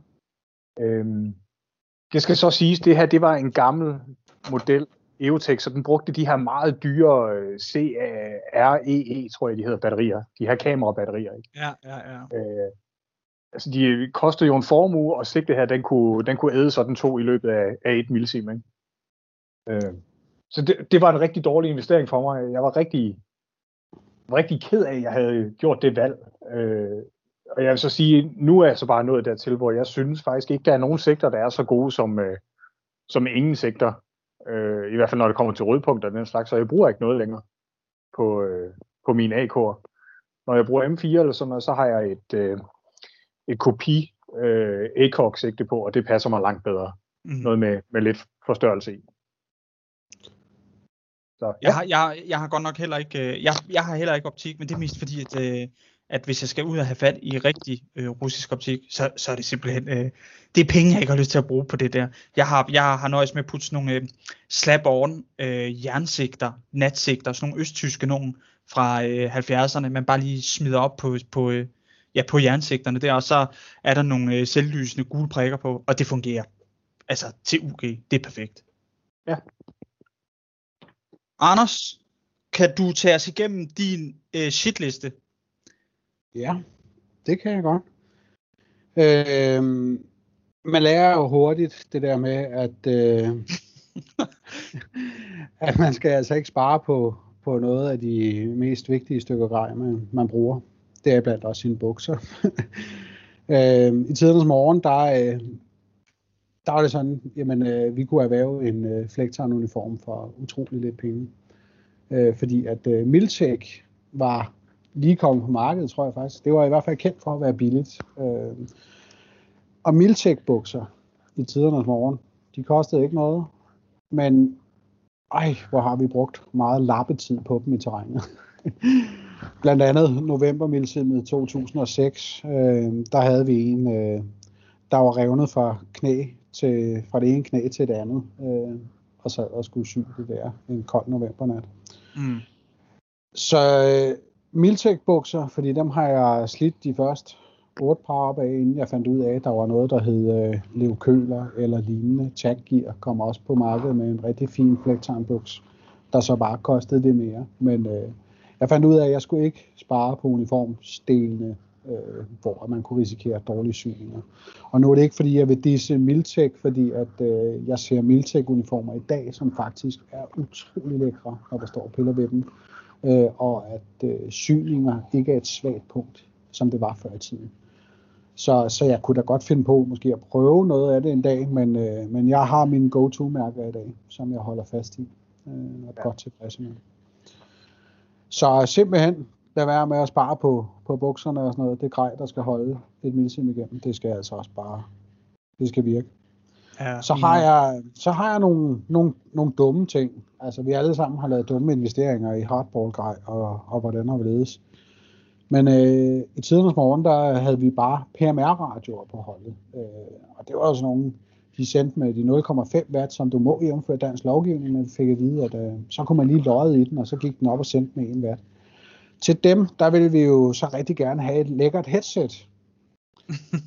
og hvis der er noget, man så har været igennem med headsets, så er det rigtig mange Kina-kopier, mm. som man bare er træt af, dør af mikrofonerne og sådan noget. Men det er faktisk ikke en Kina-kopi, jeg vil snakke om. Jeg vil snakke om den dag, jeg, jeg valgte at hoppe med på vognen. Der var en på holdet, der siger, jamen øh, de her strobe-headset her fra iAsus. Ah, dem der, der øh, strobe-headset, det der, der bare sidder på halsen, ikke? Lige præcis. Øh, jeg vil sige, jeg har aldrig oplevet så klar en lyd, fordi at, øh, det var ikke en højtaler, du havde inde i øret. Det var en, øh, en lille luftslange, så sad højtaler, en rigtig højtaler i nakken på headsetet. Så lyden var helt exceptionel hvis strobes-headsettet sad ordentligt på ham, der sendte. Mm. Jeg tror, vi kastede næsten 1400 kroner efter dem her, øh, de her headset per styk, til en radio, der kostede 250 kroner. og der vil jeg sige det, der skulle man nok have vendt udgiften lidt om og brugt 1400 kroner på radioen, og så bare brugt sådan nogle mobil headsets, der du kunne smide væk for 70 kroner, hvis det endelig var. Men øh, 1400 kroner på et headset, jeg konstaterede til et milsim, at uanset hvordan jeg gør, så snart jeg bare begynder at sidde en lille smule på halsen, så glider det, rykker positionen, og så går der ikke noget lyd igennem. Så øh, størstedelen af meldingerne, der kom der, kom der øh, på det radionet, det var, når folk lige tog hånden op på strobeheadsetet for at holde det helt på plads og sige, kan du lige gentage det? så, det var simpelthen bare 1400 kroner lige ud af vinduet. Og jeg har det stadigvæk jo original emballage, og jeg har bare tænkt, jeg kan ikke engang være bekendt at sælge det til nogen, fordi det vil være så ærgerligt. øhm, og så min øh, sidste shit ting her, det er jo igen slim fit til at det passer Anders Holbæk. Øh, og jeg erfarede jo hurtigt, at øh, som vi også har været inde over, det er knæbeskytter, det har jeg heller aldrig kunne passe. Men øh, det var første gang, jeg har tænkt, nu skal jeg altså prøve noget, der er sådan rigtig tysk grej inden for, øh, for lårlommer. For lårlommer? Ja, lårlommer og lårhylster. Ah, til okay. Og jeg, ja, ja. Og jeg tænkte, det her, og jeg, jeg gjorde et røverkøb, jeg købte det jo brugt online.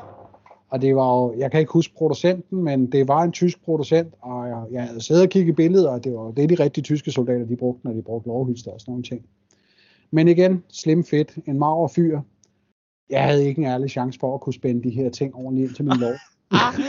Ej, hvad en størrelse ekstra smal, og så har du bare stået der, og det er bare sejlet omkring benene på mand. Fuldstændig, når du løber med en Glock, der sidder nede i lovhuset med to ekstra magasiner. Jeg kan love dig for, at det er mange kilo, der lige pludselig Ej. svinger tilbage, når du løber. Og jeg tror, jeg, var, jeg, tror, jeg, jeg brugte grej.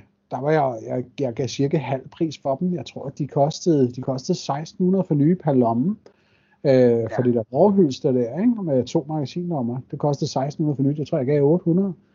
Og så havde jeg købt, gjort, jo, jeg gjorde et røverkøb, fordi jeg købte to lovlommer. Så købte jeg sådan en, en, øh, en lille medic-taske nærmest til det andet lov. Og der var samme problem. Det var jo samme, altså jeg kunne spænde den så hårdt ind jeg ville, og jeg kunne stadig ikke passe den.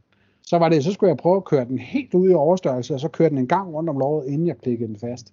Og så står der jo bare der, og så kommer der ikke blod ud i låret. Så det var virkelig også bare 1600 kroner lige ud af vinduet til to lovlommer. Altså. Det var, det var dyrt tourniquet, du havde købt der. Ja, det, det, det må man sige. Øh, og der var det igen, det, det er virkelig en jungle, når du bare er, er mager eller tynd øh, af bygning og høj for den sags skyld, at finde grej, der rent faktisk passer. Øh, det, har, det har virket, det er blevet bedre i dag, og i dag kan du købe bukser og sådan noget i tall sizes og, og det. Men i tidernes morgen, der var der jo bare standard Bundeswehr størrelse stor eller størrelse mikro. Øh, der var ikke noget midt imellem. Øh, Okay. og, og det har virkelig været et issue for mig gennem tiden. Så det, det, var, det, det, det var mine tre ting på shitlisten. Dårlige bukser, et møgdyrt headset og nogle møgdyre lovlommer, fordi ting, der sidder på lårene, skal bare ikke fare rundt, når du løber. I Altså. det hele taget ikke. Det der med at have ting siddende på lårene, det har bare aldrig lige været mig. Altså det er, det, jeg har også prøvet med pistolhylster, der sidder på lårene, og sådan. Jeg synes, det er noget lort. Ja, det, det fangede heller aldrig mig, men det er nok også, fordi jeg aldrig har prøvet, prøvet noget, der rent faktisk passede. Har I, uh, har I nogensinde high-ride, såkaldt, uh, moddet de her hylstre? Det har jeg aldrig, øh, jeg overvejede engang at, at være med i den, de anonymiske grejsyrske, der figurerede inde på Milsen.dk's forum i tidernes morgen. Ja. Øh, og så se, om jeg selv skulle måtte noget, men jeg tog mig aldrig, tog mig aldrig øh, mod til at, at prøve. Fordi, Altså min erfaring med, med pistoler, de, de sidder af helvede til øh, i et lårhylster. Mm, Hvis du, hvis du ikke øh, modder dem på den her måde, hvor du hiver dem op, så de sidder der lige imellem låret og, og bæltestedet, altså lige på hoften, Mm. der sidder de faktisk rigtig godt. Ja. Okay. Ja, nice. Fedt. Fede ting. Øh, lad mig tage jer igennem min øh, shitlist. Der er faktisk noget, jeg godt vil sige. Der er nogle af dem her, jeg godt kan slå sammen. Og det er noget, der egentlig er blevet sagt. Øh, lad være med at købe billige ting. Altså, øh, lad, nej, både og. Altså, der er jo nogle ting, man godt kan få det billigt, men lad være med at, øh, jeg har skrevet billige geværer, billige telte, PVC regntøj, altså sådan noget pis der. Oh, Øh, lad være med at falde i den der fælde, hvor du køber. Jeg, jeg vil godt sige, Syma AK, det er der rigtig mange, der er glade for. Jeg har brændt Syma AK'er igennem, mand, som om, at det var, øh, ja, som om det var underbukser, der skulle skiftes, ikke? Altså, øh, og det er sket, alle mine våben, jeg har nu, næsten alle sammen, min øh, AKM, min øh, AKS 74, min RPK, dem har jeg haft før i en øh, billigere Syma-model. Og jeg har øh, fået det lort til at brække sig, øh, og slået det til stumper og stykker ved øh, voldsom brug, og så er jeg blevet nødt til at købe en øh, ny version, men i stål. Altså nu, nu er jeg den glædelige aftager af din gamle RPK, og der er en spil. ja, det er øh, rigtigt. Men, men jeg fik en anden RPK efter det også, og det var bare altså øh, sigtemidler, der knækkede, mand, og øh, der hvor kolben skulle hæfte på, der også brækkede sig, og øh, måtte den, laves med... den har jeg også været på med kolberne på de billige sygemager. Øh, og jeg vil lige sige en ting, øh, som du også siger, telte, du må aldrig spare på det. Altså, Nej. som jeg mener også, I snakker om det sidst med, at en god teltflage, den går man altså heller ikke galt i byen med. Nej. Altså, vi stod jo til, jeg, jeg tror det var jeres, var det Snakebite i tidernes morgen, vi stillede otte mand. Der var en mand, der valgte at sove i et iglotelt. Og da vi andre stod op om morgenen og kiggede ind til ham, det eneste, der var tørt, det var indersiden af hans kæld var hjemme, der lå og svømmede rundt inde i teltet. Ja, ja, jamen, vi har også haft det der med. Og øh, for mange gange har jeg set øh, førstegangs milsimer, eller folk, der i hvert fald er nye, der kommer ud, og de tager hjem øh, lørdag morgen, fordi at så har det blevet dårligt vejr, og alting sejler bare, og det der, de der lortetelt, de er kommet med, de har ikke holdt dem tørre. nej. Øh, og og jeg, jeg skal også være ærlig og sige, jeg har også selv stået i den der. Ikke hvor jeg blev nødt til at tage hjem, fordi jeg blev så våd, men jeg har prøvet at have rigtig dårlige nætter, fordi, at, øh, fordi mit lort bare ikke var godt nok, altså. Og Øh. øh, ikke fordi hele det her afsnit skal handle om, om sidste afsnit, men efter vi lavede sidste afsnit, der, der fik jeg lige sådan en, en åbenbaring, som jeg var rigtig ked af ikke kom med faktisk. Og, og det var det her med, at selvfølgelig har vi set folk til hjem fra Milsim, det, det sker sådan forholdsvis jævnligt, ikke? Men det er næsten aldrig, fordi spillet ikke er godt nok, eller fordi de mennesker, der er derude, er nogle idioter, eller sådan noget. Det, det er sjældent derfor, folk tager hjem. Det er næsten altid, fordi de er nedkæmpet. på gradet. Ja, ja, de er kolde, og de er våde, og så videre, ja. ikke? Og det er fuldstændig rigtigt. Altså det er fuldstændig rigtigt, at øh, det, det er som regel det, der gør, at folk tager hjem. Og, Netop, og, vi- og vi har bare set det så mange gange, ikke? jeg, jeg vil gerne have lov at nævne en episode, øh, hvor at vi gjorde alt. Altså som du nævnte, som en af dine nice vi, er på din gode liste der, Mm. det var en ordentlig vinteruniform. Ja. Og så kommer vi ind over sovegrej. Mad Dragon 5, jeg kan ikke huske, hvornår det var, men altså, vi slog vores telt op i, på selv, øh, 10 cm ren is, slog vi pløkkerne i. Ikke? Og der var det her hold her, vi gjorde alt for at varme dem inde foran en gasovn i løbet af natten, og vi var dybt afhængige af, at de stod vagt og sådan nogle ting. Men de gik ned på gradet. De havde ikke grej med til at sove ude i minus 14 grader, som det endte op med at være. Og de havde ikke, de havde ikke engang en ordentlig vinteruniform, og de havde ikke noget ordentligt liggeunderlag. Og ja, Ja. Folk, folk tager hjem, fordi de bliver nedkæmpet på gradet Mm. 95 procent af tiden. Og, og ikke nok med det her med sovegrejs og nogle ting. Man skal også bare forvente, når man er ude, at på et tidspunkt, så kommer du til at stå eller sidde i en stilling, hvor du skal sidde længe, og det kommer til at være koldt længe. Så sørg for at have, sørg for at have noget ordentligt grej med. Altså det, det kan bare ikke siges nok. Og lad være med at spare på noget af det, som der skal redde din tur. Nej, altså så, he- så hellere køb den der billige Syma shotgun, og så køb de fede støvler og, og den fede uniform og sådan noget, ikke? Helt Ja. sikkert, helt sikkert. Og øh, altså, øh, min erfaring er også, at det her med våben, ikke?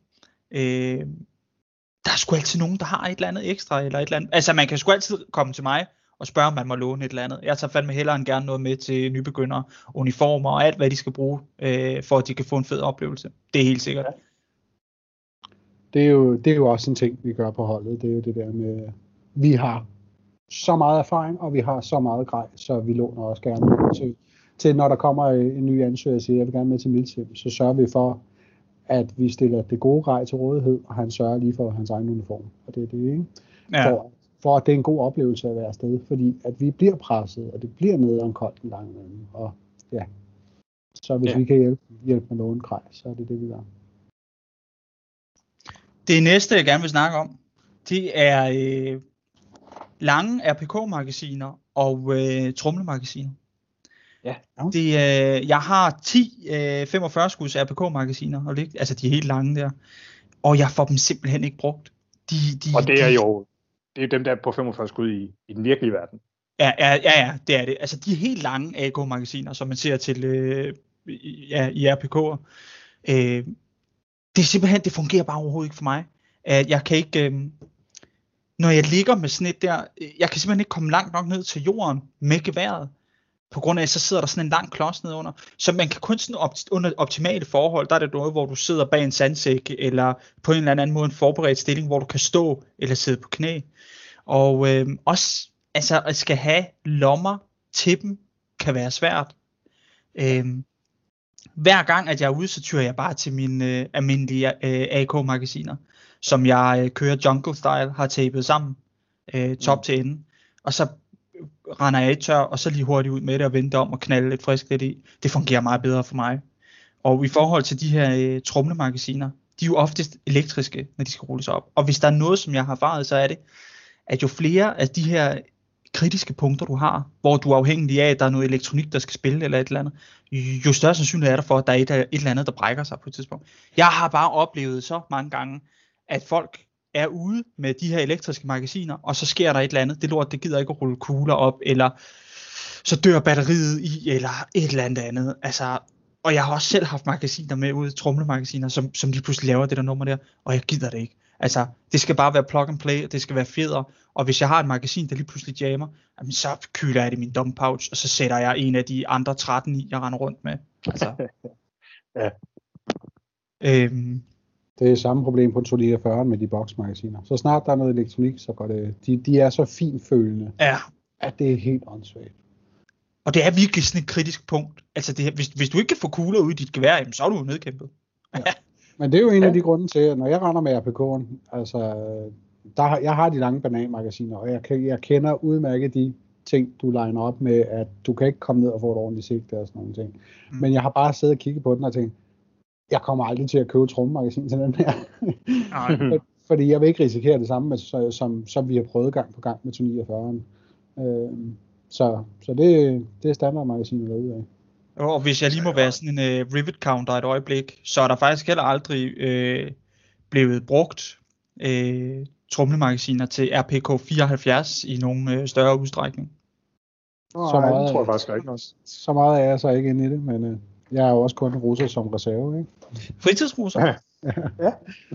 Øh, en anden ting, jeg også godt vil sige, overhovedet aldrig nogensinde har fu- fungeret for mig, det er Camelback. Det er igen en af de her ting, som der kan gå galt, og ofte går galt for mit vedkommende. Og jeg har også været ude til Milsim, hvor det er simpelthen for koldt til, at de fungerer. Vandet fryser til slangerne, og så kan folk ikke få noget at drikke. Det bedste her, det, det er også bare helt almindelig drikkedunk. Hvis den fryser til, så kan du lige øh, altså knalde et eller andet ned igennem låget, og så kan du, eller i åbningen på den der, lige under låget, så kan du drikke alligevel. Mm. Har I nogle erfaringer med dem? Camelback. Altså, jeg kan huske ja. sidst, da vi var ude, Anders, der din camelback, den brækkede sig. Du måtte stå og suge ja. Vand op af dine lommer og sådan noget. Jeg synes også bare, Der vil jeg lige, der vil, der vil jeg lige, der vil jeg lige sige en ting. Altså, jeg, jeg har brugt Camelback i rigtig lang tid. Og den, der brækkede sig, det var en sauce. Øh, det var min første, eneste sauce, jeg nogensinde har haft. Jeg tyede tilbage, tilbage til mine gamle blære, da jeg har fået renset dem og sådan nogle ting. Fordi de virker, og de er meget tykkere i kvaliteten. Og øh, der er en termo, øh, termorørslange ting til den. Og hvis du bare lige lærer det her træk med, at øh, når du drukker af den, så puster du lige vandet retur, øh, så du tømmer slangen i frostvejr. Så har jeg ikke oplevet problemer. Men jeg har Okay. til gengæld, i tidernes morgen har jeg også stået med frosset camelback-slanger. og det er bare rigtig nederen. hvis, hvis, Øh, altså, jeg får virkelig lyst til at, at hype noget her, som jeg nok burde have haft på min liste. Øh, nu jeg tænker jeg over det. Ikke? værsgo, og så endelig, kom.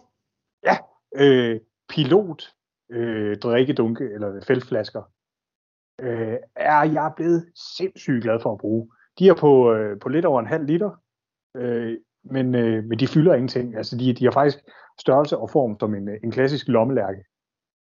Okay. Øh, dem kan jeg skide godt lide at bruge, fordi de kan være overalt i, i altså uanset hvad du er på, af chest rig eller basis eller kampvest eller hvad det er. Øh, det er fandme altid til at få den her i en lomme et eller andet sted. Øh, så dem er jeg blevet smadret glad for at bruge, altså, og så har jeg bare købt et par stykker af dem. Og så har jeg jo lige så meget vand med ud, som, øh, som jeg har i en fældflaske, ikke?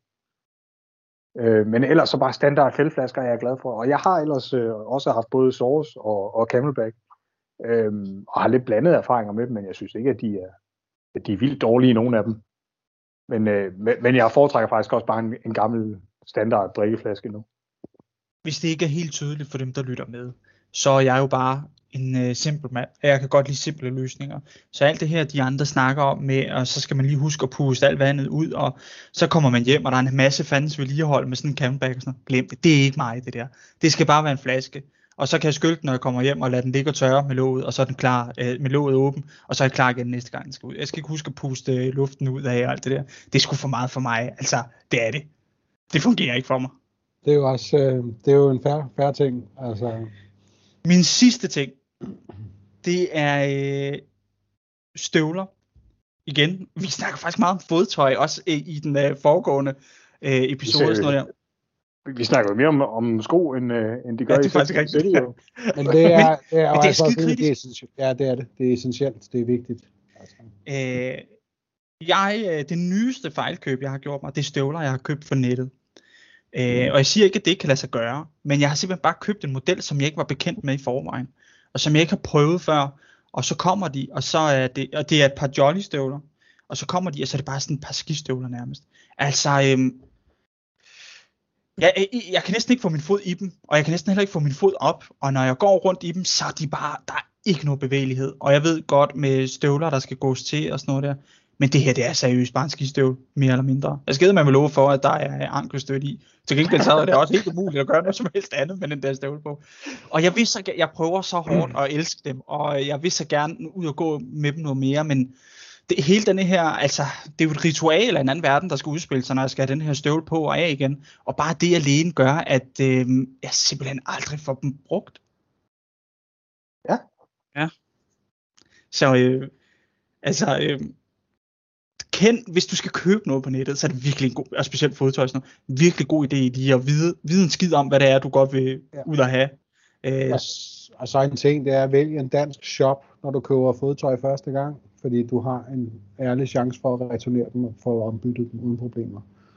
Det har det, altså, det er en af de ting, vi, vi, vi fejler på. Det er, altså hvis folk køber med i fællesordene fra Tyskland, så siger, at hvis du ikke kan passe støvlerne, så er det billigere for dig at sælge dem som nyåbnede, aldrig brugt på nettet, kontra at vi skal returnere dem og få et par nye tilsendt. Fodtøj mm. er bare besværligt at shoppe online, hvis du ikke gør det i Danmark. Det er min erfaring.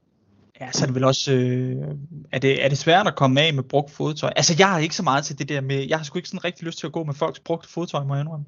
Nej, men, men også det der med, så snart folk erfarer, at når jeg kan ikke passe dem, så har du prøvet at tage dem på, du har ikke brugt dem. Mm. Øh, og når vi, øh, vi har rabatordninger med, med tyske, tyske shops, så, så er vi jo sådan, at øh, så kan du godt sælge dem til den pris, du gav det, gav, fordi vi fik en klækkelig rabat på dem, så du sælger dem jo videre uden, uden tab på det, hvis man kan sige det sådan. Ikke? Ja. Øh, det skal man jo lige, altså hvis der er fordel, vi har jo vi har fordel i og med, at vi får 20 procent øh, hos en tysk shop, hvor vi køber.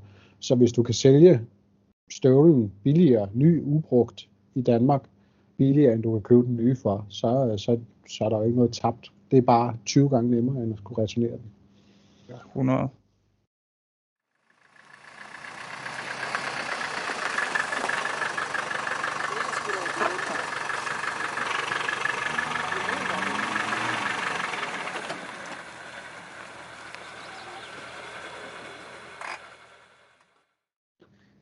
Anders? Ja? Jeg kunne godt tænke mig, hvis du kunne fortælle en lille smule om, hvad øh, LDS er for noget. Ja, jeg kan gøre mit bedste. Du kan starte med, hvad, hvad står det for? Det står for Laser Duel System. Eller som vi kaldte det i dansk miljø, lysduel system, fordi laser er ulovlige, når de er våbenmonterbare. Øh, men det er jo, er jo en, en, en laserenhed eller en laserlyskilde. Det er det vel faktisk ikke, det er vel egentlig bare infrarødt lys, ikke? Ja, det er infrarødt lys. Det er, det, er ikke, det er ikke noget, der skader øjnene eller lignende. Øh, men det er jo øh, det er jo et system, hvor at vi ikke har øh, kugler i luften. Og kugler i luften har jo som sagt bare altid været et problem for, hvor vi kan være henne med vores hobby. Men LDS-systemet, det er for at oppe vores milsim-del på øh, mange realistiske punkter i forhold til hardball-versionen eller airsoft-versionen. Øh, og øh, det var et system, øh, der var nogen, der havde kigget rigtig meget på, fordi at vi har døjet rigtig meget med terræntilgang, eller muligheder for at få terræn øh, og lege af terræn, fordi priserne eksploderede, så begyndte var der nogen, der begyndte at kigge på alternativer til airsoft-delen, for at vi stadig kunne komme ud og have nogle store områder, vi kunne bolde os på, hvor vi ikke skal have politikudkendelse. Og der havde de fundet øh, de her LDS-systemer, øh, og de havde mange systemer i test fra forskellige producenter, øh, men de faldt så på en øh, italiensk producent, som tog en airsoft-rifle og integrerede LDS-systemet i, så det rent faktisk var en airsoft-rifle. Du monterede batteriet i og trykkede på aftrækker, og der var også stadig en gearbox, der sagde dyng, dyng, dyng, når du skød. Men den sendte ikke kugler afsted, fordi at flammeskyderen den var skiftet ud med den her øh, IR-lyskilde, som så sender afsted, og alle øh, deltagerne har så sensorer siddende på kroppen eller på hjelmen, øh, som så registrerer, om du bliver ramt eller ikke gør, eller om der var en near miss, eller, eller hvordan det Øhm, jeg ved ikke, hvor meget I vil have, jeg sådan går ind i, ind i, hvad jeg sådan, fordi jeg har listet en hel masse fordele op, øh, ja. som også afspejler realismen i LDS-systemerne. Ja. Jeg synes, vi skal, jeg synes, at øh, vi skal være, øh, for lytternes skyld, så lad os prøve at være lidt balanceret og tale om øh, de her øh, ting, der taler for og imod, og det skal heller ikke være en hemmelighed, det er jo aldrig sådan slået sådan specielt meget igennem øh, i vores øh, miljø eller vores niche, som nogen kunne have tænkt sig, og som det muligvis også havde potentiale til. Øh, det kunne vi jo også øh, tage fat på og tale ja. om. Hvorfor fanden blev det ikke til noget?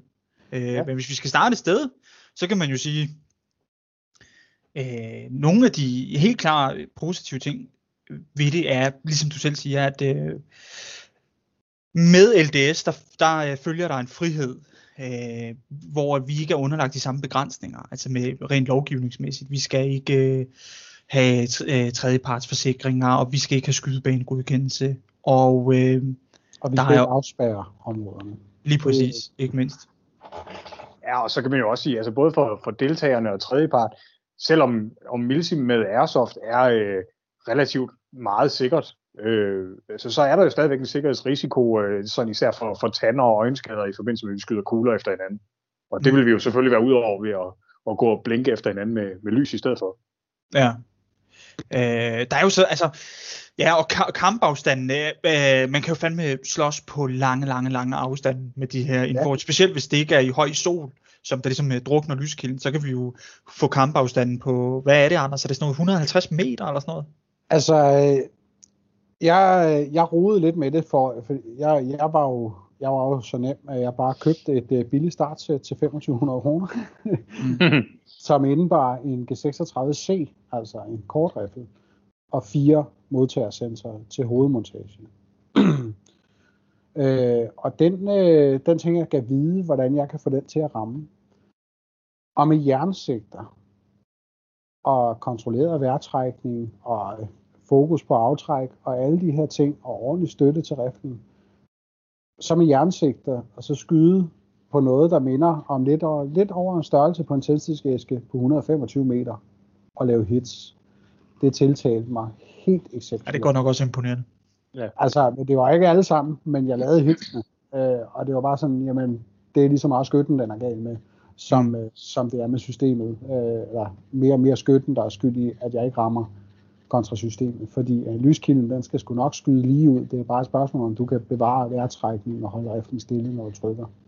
Men hvordan er det med, øh, altså når man bliver ramt, øh, så, er der, så er der også en modtagerboks, og øh, man kunne gøre det lidt mere kompliceret med, at man havde hitpoints, og man kunne indstille forskellige kalibre til at øh, have bestemt damage output og sådan noget. Er det ikke nogenlunde korrekt? Altså det, det her med damage, det var noget af det, der tiltalte mig rigtig meget ved det her systems potentiale. Ikke? At, din, øh, at en pistol ikke gav dig lige så meget skade, som hvis du har skudt med en, øh, en 762-riffel for eksempel. Ikke? Mm. Det, det synes jeg var skide interessant. Og så derudover også det her med, at, at ghosting simpelthen ikke blev noget, vi skulle stå og diskutere længere, fordi modtagesystemet sladrede, når du blev, når du blev ramt, så begyndte det at blinke og hyle jo. Ja, lige over. Øhm, og det der med damage points, en ting er damage points for, hvad kaliber du skyder med, men du kunne også kode din modtagerboks. Arrangøren kunne komme hen og sige, nå, har du plader i? Har du hjelm på? Jamen det har jeg, og det er vildst helt lortet. Jamen, det koder vi lige i dit system. Så hvis du bliver ramt, så har du lidt flere hit points at give af. Mm. Øh, og det tiltalte mig også utrolig meget, fordi jamen, i Woundcards-bunken, øh, i Airsoft-delen, der kunne du lige så godt trække 19 med, at eller, den gav ikke fordel at have plade i igen, igen, igen. Ja. Øh, hvor at her, der vidste du, at du havde en reel, reel fordel, hvis du slæbte rundt på de her mange ekstra kilo. Øh, og så ja, så kunne du kode systemet til at sige, om skyder du med en 556'er, skyder du med 762, skyder du med 12.7. Der var uanede muligheder for programmering så er det også det der, vi har rodet med i Airsoft. Jamen okay, vi har, øh, vi har max, øh, max antal skud i magasinerne, trods de kan holde meget mere. Så var der plombering af magasiner, og det var jo et helvede. Hvor LDS-systemet, jamen der kiggede man på, hvad riffel du rendte rundt med. og siger, at vi ved, at real steel modellen den holder de her de skud, fordi din præcision, den er ligesom real steel våben. Så vi koder dine magasiner til at rumme x antal skud, som den virkelig også gør så der var vi også ude over alt det her med, hvor mange skud har du i magasinerne, for det er systemet, der afgør det. Det er din riffel, der afgør, hvor mange skud du har i magasinerne. Øh, modtagerboksen øh, på mit billige startsæt, og det var billigt, det er 2500 kroner, det var hvad jeg gav på en airsoft der ikke var tunet eller noget. Der er hele styreboksen, den sad i en lille pækboks på rigsystemet på siden af riflen. Og inde i den, der sad alt elektronikstyring. Alt, der kommunikerede med min trådløse sensor, jeg havde oppe på hovedet. Øh, den snakkede sammen med den her lille boks, der sidder nede på siden af riflen. Øh, og jeg vil da sige sådan, at jeg, hvis det var slået mere igennem, så havde jeg også opgraderet mit system, for det har et hav muligheder for opgraderinger. Når jeg blev, øh, blev ramt, så øh, en ting var, at min hovedsensor, de lyste lige op og sagde, du er ramt. Øh, men så sagde boksen også en lyd til mig og siger, hu, der blev du ramt. Øh, og den indikerede også, når jeg skulle genlade, så skulle jeg ned på boksen og trykke hvis, jeg havde, hvis det var slået igennem, og jeg havde valgt at opgradere det, så kunne du opgradere det til, at øh, jamen, du skulle lave magasinskift, hvor i stedet for at jeg trykkede på en knap på boksen, så tog det 8 sekunder at skifte magasinet, så kunne jeg tage et magasin fra Vesten, sætte op i, og så registrerer den en ny chip i magasinet og siger, hov, der var 30 friske skud. Så vælger jeg at skyde, skyde 20 skud med det magasin der, og nu ved jeg, at jeg skal videre i en føling, så jeg skifter magasin, selvom jeg stadigvæk har 10 skud tilbage i magasinet. Så kunne jeg sætte nye 30 skud i, så kunne jeg skyde det magasin tom. Når jeg nåede enden af mine magasiner, så kunne jeg tage de magasiner, der stadig var 10 skud i, og sætte op, og så vidste den, der er 10 skud tilbage her, og så kunne jeg skyde videre. Øh, og der var så mange ting, der tiltalte mig, øh, og der var så mange ting, jeg tænkte, jeg skulle opgradere med. Så, det, Fordi, så altså man kan sige, det er altså et ret intelligent system, og, det må man sige. Øh, ligesom, altså, vi, vi kan godt etablere nu, os tre, at, øh, at det havde nogle fordele, eller det har ja. nogle fordele, som, øh, som helt sikkert taler for. Men at på trods af det, så øh, slog det jo aldrig rigtig igennem alligevel. Nej. Og øh, status er jo pt, at øh, det faktisk er glædet helt i glemmebogen, vel mere eller mindre, ikke? Ja, vi er, vi er vel en 20-25 personer i Dansk Medicinforening, der har LDS-systemer liggende.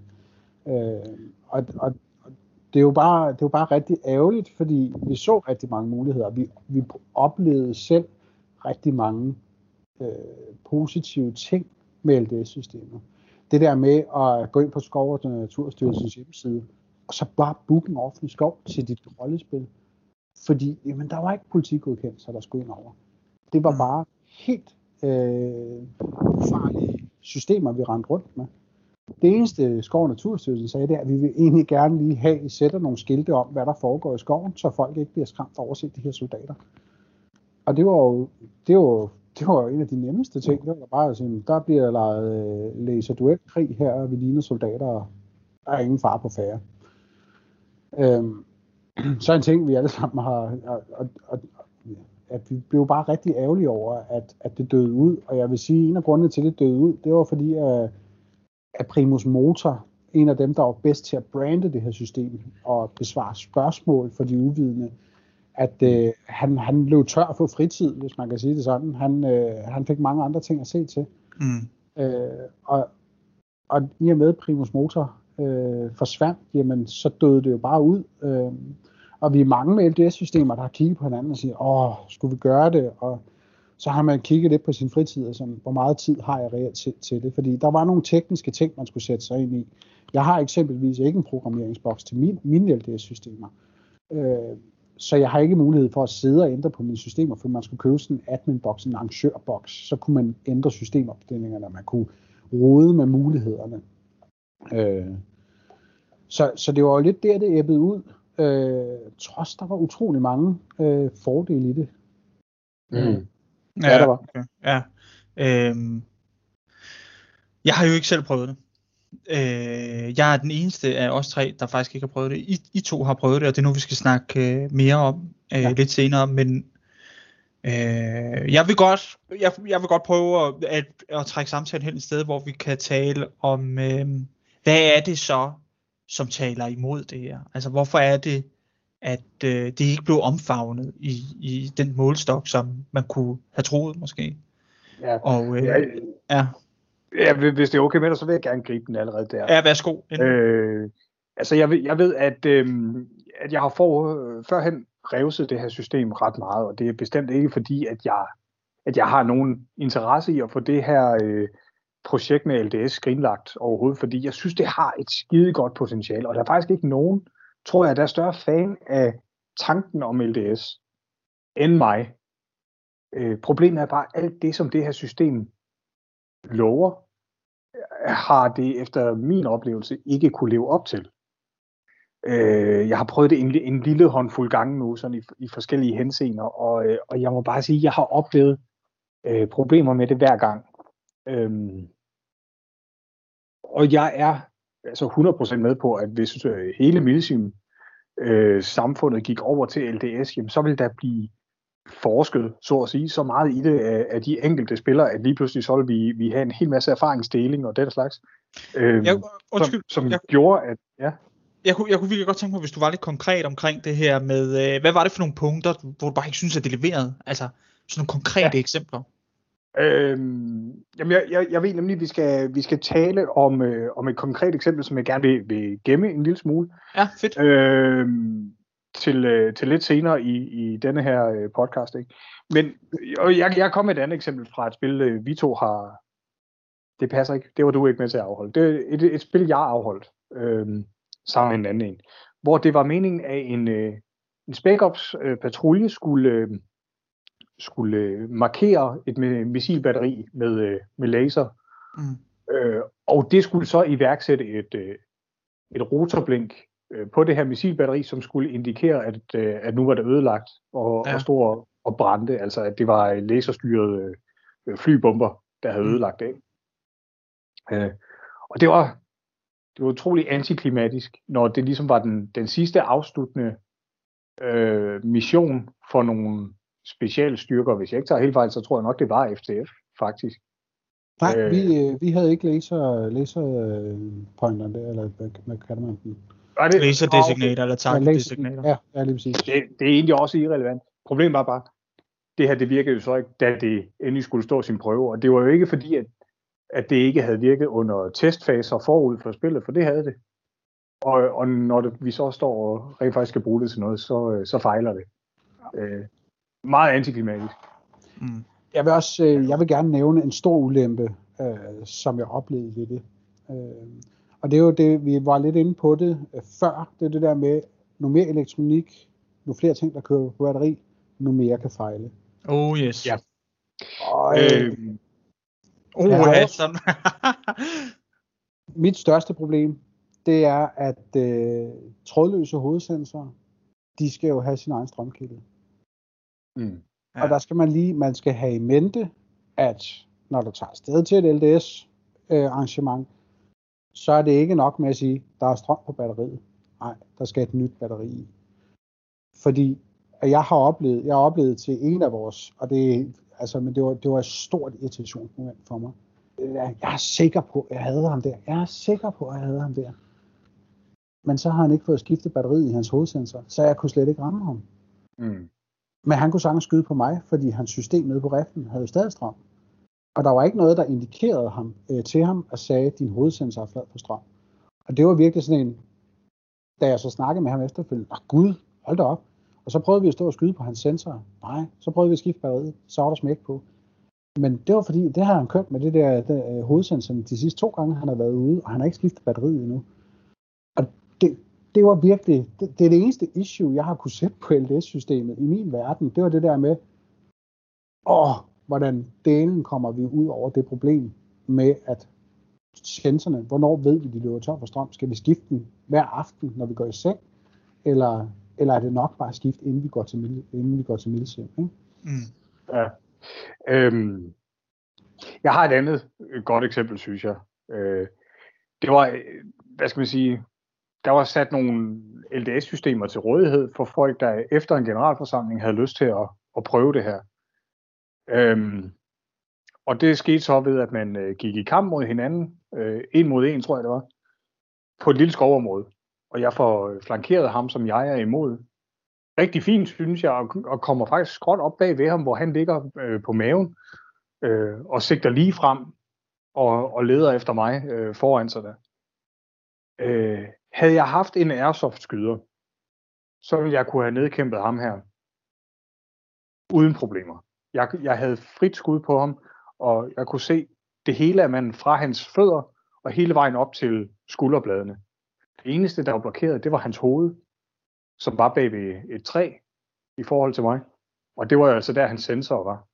Mm. Så, så, selvom jeg havde perfekt skud på en mand, så kunne jeg ikke skyde ham.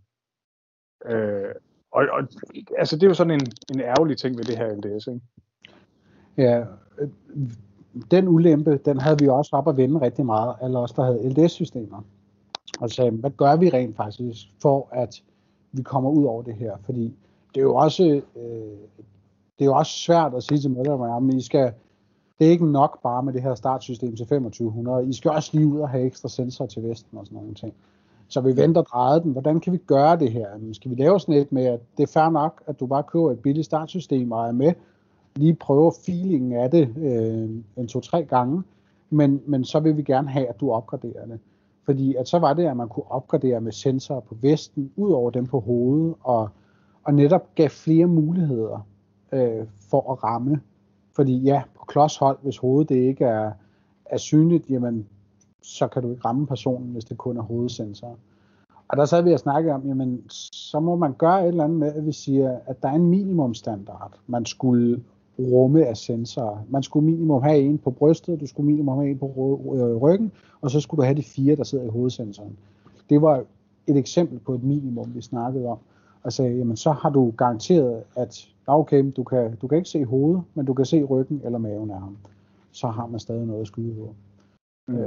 Så det var virkelig sådan, igen, den spæde start. Hvordan kommer vi ud over alle de her pukler, og hvad skal standarden være, for at vi kan implementere det i dansk medicin? Mm. Øh, jeg vil godt, øh, jeg vil godt øh, prøve at øh, uddybe nogle af mine øh, de kritikpunkter, jeg har haft omkring øh, LDS.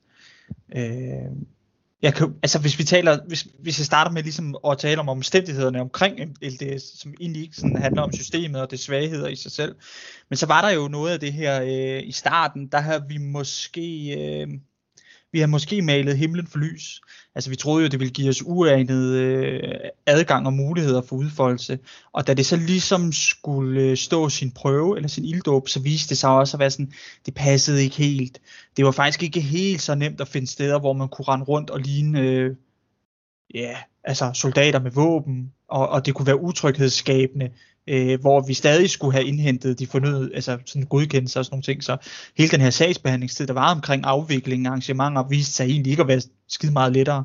Og så også med de her øh, skove, som vi ville få adgang til, specielt statsskov og offentlig skov og sådan noget, der var der nogle regler for, at så må vi ikke underbringe derude om natten. Og det var sådan lidt noget regelknipperi med, men hvad er det så med underbringning? Betyder det, at man ikke må sove derude? Eller? Og så var der vist noget med, at i virkeligheden, så var det, hvis man laver en, øh, en øh, lejrplads med bund i, eller sådan et eller andet, så var det, sådan, så var det underbringning. Øh, eller et eller andet i den stil. Øh, ja. ja. Vil du lige, har du noget, du vil knytte til det? Ja, det har jeg. Øh, fordi jeg har jo stået med noget bookning af netop øh, statsskov til LDS. Øh, og øh, ja, vi havde også underbringning op og, og vende og dreje. Øh, nu bor jeg ved siden af Midtjyllands største, største skov. Øh, og den vil vi gerne booke, bare den ene del af skoven, den består af syv dele eller sådan noget. Mm. Og der havde vi også snakket om, okay, underbringelse, jamen vi booker også bare lejrpladsen, der er øh, til den ene fraktion, hvis det var det, man ville, ikke? Så, så booker man sig ind på den, og der må du være op til 30 mennesker, eller sådan et eller andet. Øh, og så havde man underbringning i orden. Øh, men da vi så bookede det her, der oplevede vi en opringning om, at øh, de gerne lige ville høre, hvad det var, det her LDS-ting her. Og så, øh, så forklarede vi jo, hvad, hvad det gik ud på, og så mente de, at vi ville være et for, øh, for stort forstyrrende element i skoven for andre besøgende. Ja. Og der var det bare sådan, hvornår er vi et forstyrrende element, øh, som, som vi også har snakket om mange gange i airsoft medicin. Folk mener, at vi forstyrrer vildtet øh, når vi er ude og råbe, råbe og skyde og sådan nogle ting. Men hvad jeg kunne få ud af det, så vil vi kun være et forstyrrende element over for andre besøgende. Og der havde det sådan lidt, at jamen, er det ikke vores ret til, at vi også må færdes i skoven, ligesom rollespillerne. De larmer der også, når de går i kamp og råber højt og sådan nogle ting. Ja. Ja. Men, men der var jo desværre bare den her skræmmefaktor med, at vi ligner jo rigtige soldater. Øh, men til gengæld, så var de jo bare rigtig flinke på en anden måde også. Det var, de siger, det er jo fordi, I har, I har jo valgt den mest befærdede del af Skjoldensholmskoven. Mm. Okay, hvad, hvad vil du så sige? Jamen, hvis vi går ud af Skjoldensholm øh, sektoren, så lige på den anden side af, af hovedvejen mellem Roskilde og Ringsted, der har vi altså også masser af skov, som ikke er lige så befærdet. Og der kan I boldre jer lige så meget, I har lyst til. Og så sad vi og kiggede lidt på kortet, okay, men det var ikke lige Skjoldesholm størrelse, men det var rimelig stort alligevel. Øh, og det fik vi så lov til. Øh, og, og det fede var jo, at jamen, de, de lavede jo bare vores digitale booking hen på det område i stedet for.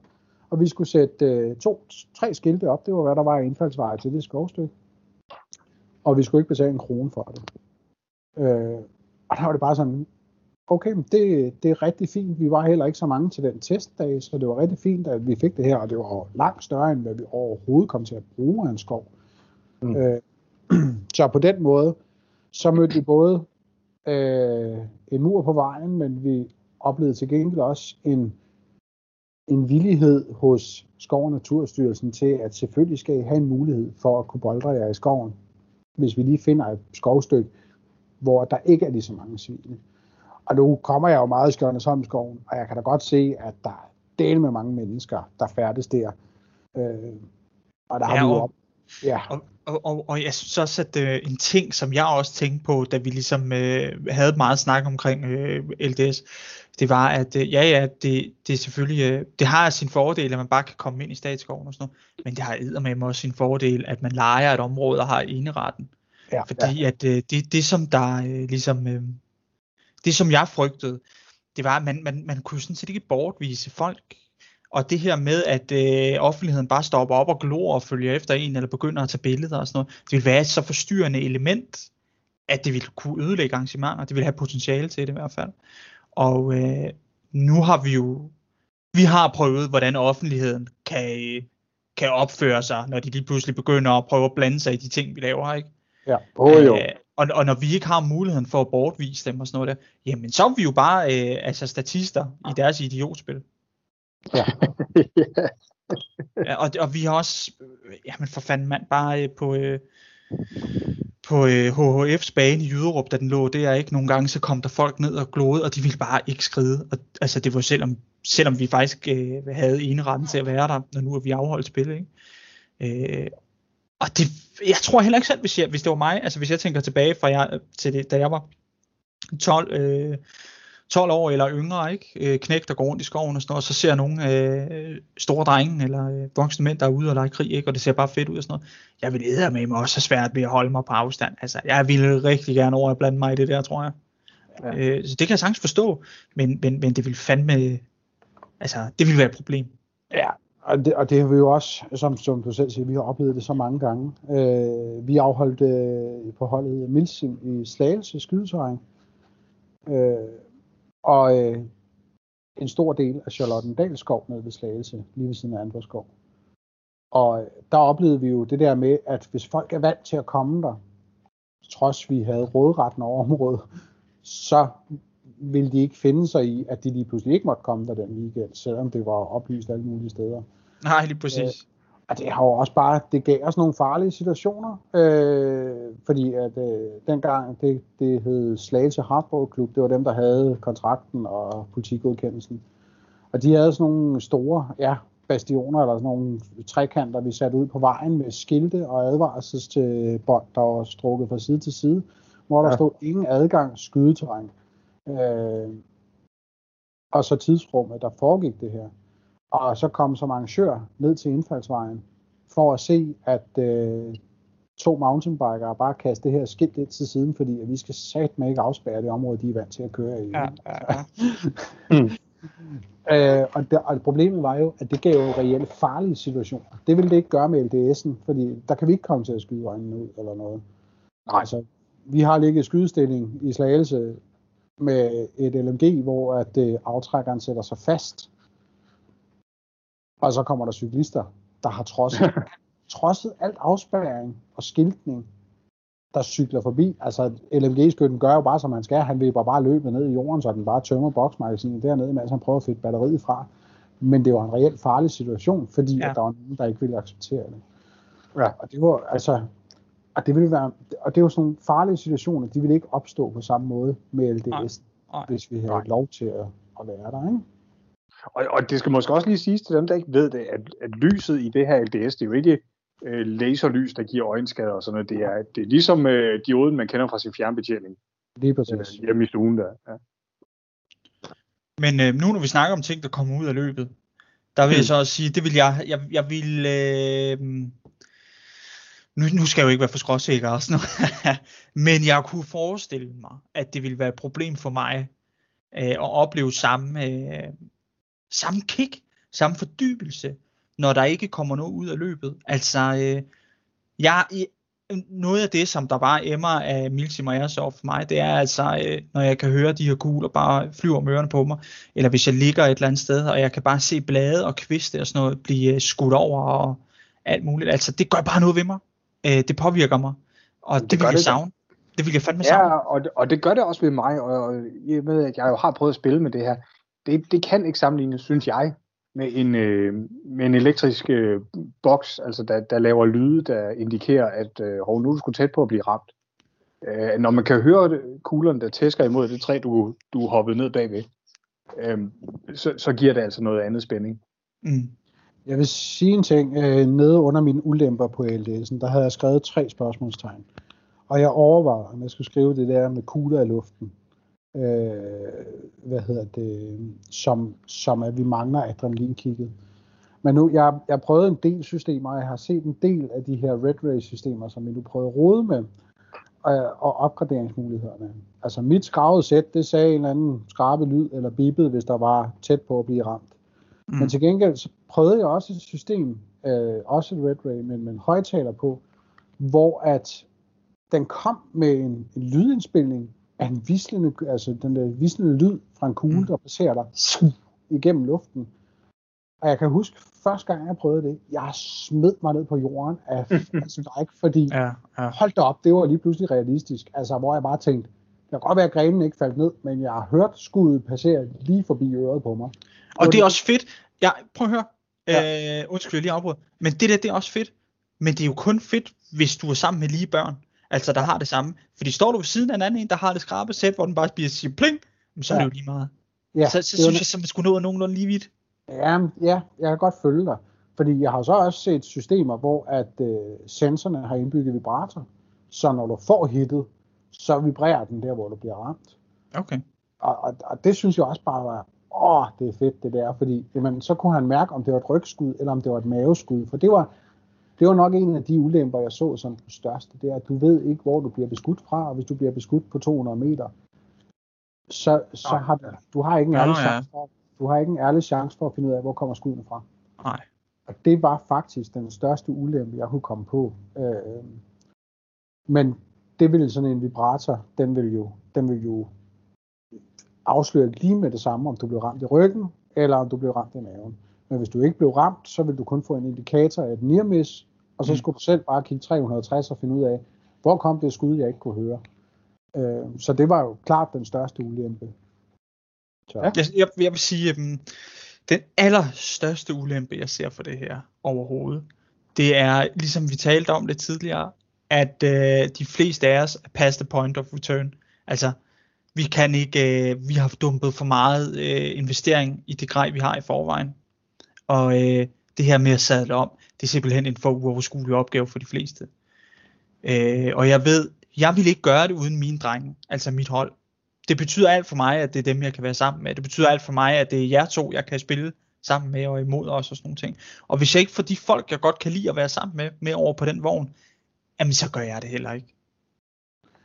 Øh, det var... Øh, jeg, jeg venter drejede den med mig selv utrolig meget. Øh, og jeg tænkte, nej, jeg kan, jeg kan godt bruge 2500 på et startsæt, for at se, om det er noget, jeg vil rode videre med. Og jeg besluttede ret hurtigt, at jeg gerne vil rode videre med det her, og jeg vil også gerne opgradere sættet. Og så skal man gøre det op med sig selv, fordi altså, nu kender jeg dig, Jeff. Du har rigtig mm. mange våbensystemer liggende.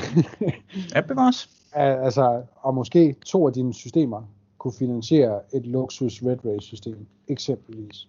Jeg ved godt, du så skal give afkald på to kager, men, men, men for, for en anden mulighed. Øh, jeg vil nævne en fordel, jeg oplevede den ene testdag, vi havde øh, på Fyn. Og øh, der var rigtig mange fordele. Jeg havde to gutter med for holdet, der skulle prøve LDS for første gang. Øh, og øh, et, vi, øh, vi skulle være i det her skovområde, og øh, så var der nogle marker, som lå brak, som vi også godt måtte løbe på. Og den famøse leje af terræn, det var en, øh, var det, en, det var en brændvin til bunden, vi havde lånt området af. så der, der var vi nede på en, øh, en øh, terrænleje, der hed en 100 kroner, hvor vi måtte bolde os der hele eftermiddagen. Vi, øh, vi konstaterer hurtigt, eller de to gutter, jeg har med, de konstaterer hurtigt, åh, jeg har ikke nogen briller, der dukker, og det var rigtig fedt. Det var ej, altid været deres ja. største issue. Ja. Det er mm. det der med, jamen, så ligger du en føling, og nu bliver det lige pludselig farligt, fordi nu kan jeg rent faktisk ikke se, hvor jeg skyder henne. Jeg bliver nødt til at gøre et eller andet med den brille. Jeg lægger hovedet ned i jorden, piller brillen af, skifter den til en anden, men det er stadig en farlig situation. Men en af de fedeste ting, vi oplevede der, det var, at vi havde splittet vores patrulje i to, og ville lave et baghold på den fjendtlige patrulje, vi vidste ville komme forbi på et eller andet tidspunkt. Mm. Og det, der var det fede, det var, at de rykkede frem taktisk. Vi skulle lige pludselig tænke over de fire B'er, som øh, soldater de lærer at kende. Øh, bevægelse, baggrund, belysning, alting, bevoksning. Hvordan bevæger du dig? Fordi kan du se en modstander, kan du også skyde ham. Det kan du ikke i Airsoft. Og det har virkelig altid været, jeg ved, det har, det har, det har pisset mig af, når jeg har set nogen bevidst bevæge sig uden for skudafstanden, fordi de ved, at jeg kan ikke blive ramt alligevel. Øh, men vi ligger så her, vi, det, vi har fundet et, øh, et lægebælte mellem to marker. Der lister vi to mand ind, øh, 100 meter fra vejen, som vi kunne gå af. Der lister vi os ned og ligger os i det lægebælte der. Og vores anden del af gruppen ligger 200 meter længere op ad vejen i et nyt lægebælte, mm. ind til en ny mark. Og lige så langt nede i lægebæltet, som vi gjorde. Og så kommer den her fjendtlige patrulje gående i vejkanten, så de kan smide sig. Hvis de kommer i føling, så kan de trække ned i grøften og så være skjult der. Og de kommer bag os, altså bag det lægebælte, jeg ligger i. Og øh, de konstaterer hurtigt, har farligt. Vi ved ikke noget om det lægebælte her. Og de ved jo, at de vil møde en fjendtlig patrulje, fordi altså, vi skal jo teste systemerne, og, og vi prøver at opsøge følinger. Ja, ja, ja, naturligvis. Øh, men øh, de knækker hurtigt fra, siger to mand, I begynder lige at afsøge det lægebælte der. Og det fede var jo, at vi var jo 100 meter nede i det lægebælte, og de afsøger de første 50 meter og konstaterer, at der er ikke nogen her. Så vi vælger ikke at optage følingen, fordi jamen, vi skal lægge et reelt baghold. De trækker tilbage til deres gruppe og begynder at bevæge sig længere op ad vejen. Da de er midt mellem os, så er der lige pludselig 100 meter fra os op til fjenden, og 100 meter fra vores anden gruppe ned til fjenden. Og det der med, at vi begynder at skyde dem i ryggen, den ene, han har, jeg mener, han har, er en af dem med sensor, der indikerer, hvor han bliver skudt fra. Så gruppen vender sig om og smider sig ned, søger, øh, søger ly fra vores skudrækkevidde. Men så er det lige pludselig 100 meter bag ved dem, begynder der også at blive åbnet på dem. Mm. Og, og det der med, at vi er på så sindssyg afstand, at du, du, kan sku, du kan godt se nogle lysglimt fra sensoren nede i lægebæltet, men hvor mange skytter er der, det er meget uvist. Og lige pludselig, så bliver du også beskudt altså 100 meter bagfra. Og det der med, at, at man skal virkelig tænke over det, altså de skulle ikke have bevæget sig i vejkanten, de skulle have gået på den modsatte side af den mark, vi lå på, fordi der var en å, og der var, der var bevoksen, der ville skjule dem og sådan nogle ting. Mm. Der var så mange, mange flere ting, som, som man virkelig skal tænke over, som, som du ikke er nødsaget til i Airsoft. Og det synes jeg bare var så spændende også at opleve det der med, at åh, damn, det er lige pludselig blevet, blevet møgsvært at bevæge sig. Fordi ja. kan, kan du blive set, så kan du blive skudt. Og det er måske i virkeligheden LDS' største force, ikke? Det er de her afstande. Ja, lige præcis. Ja, ja det er sikkert.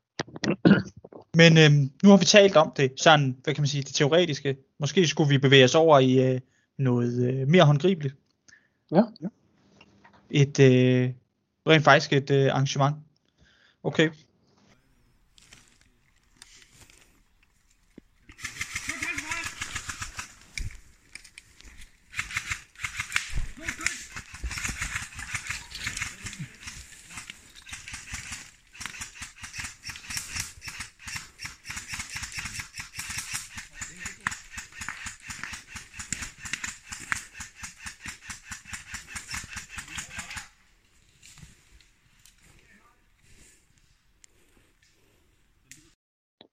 I deres nuværende højde var de sikret imod de radarstyrede missiler, men ikke imod gammeldags antiluftskytskanoner og mandborne missiler.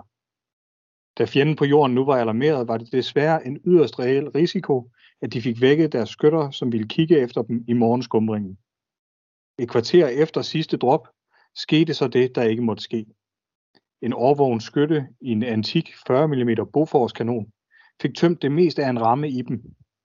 Det kostede den yderste motor i højre side, og den del af vingen, der sad uden for motoren. Piloten erkendte efter en kort kamp, at flyet ikke skulle med dem hjem, og efter at have vundet lidt højde, beordrede han besætningen til at hoppe ud. En efter en løb besætningen samme vej ud over rampen, som deres sidste last kort inden havde taget. Og på vej ned mod jorden så de deres brændende fly ramme ind i en bakkekamp. Det er, det er en del af baggrundshistorien for et, øh, et spil, som, øh, som du og jeg begge to har deltaget i, øh, Anders. Ja. Øh, kan du fortælle os lidt om, hvad er det for, for et spil, jeg, jeg har læst op på her? Ja, øh, det var et LDS milsim øh, Escape Innovation tilbage i januar 16, tror jeg det var. En kold Ja. fornøjelse. Ja, tak. hvor at øh, vi skulle prøve LDS-systemerne som Hunter Force, og øh, Ja. du var en af de stakter, der sprang ud af en brændende Hercules.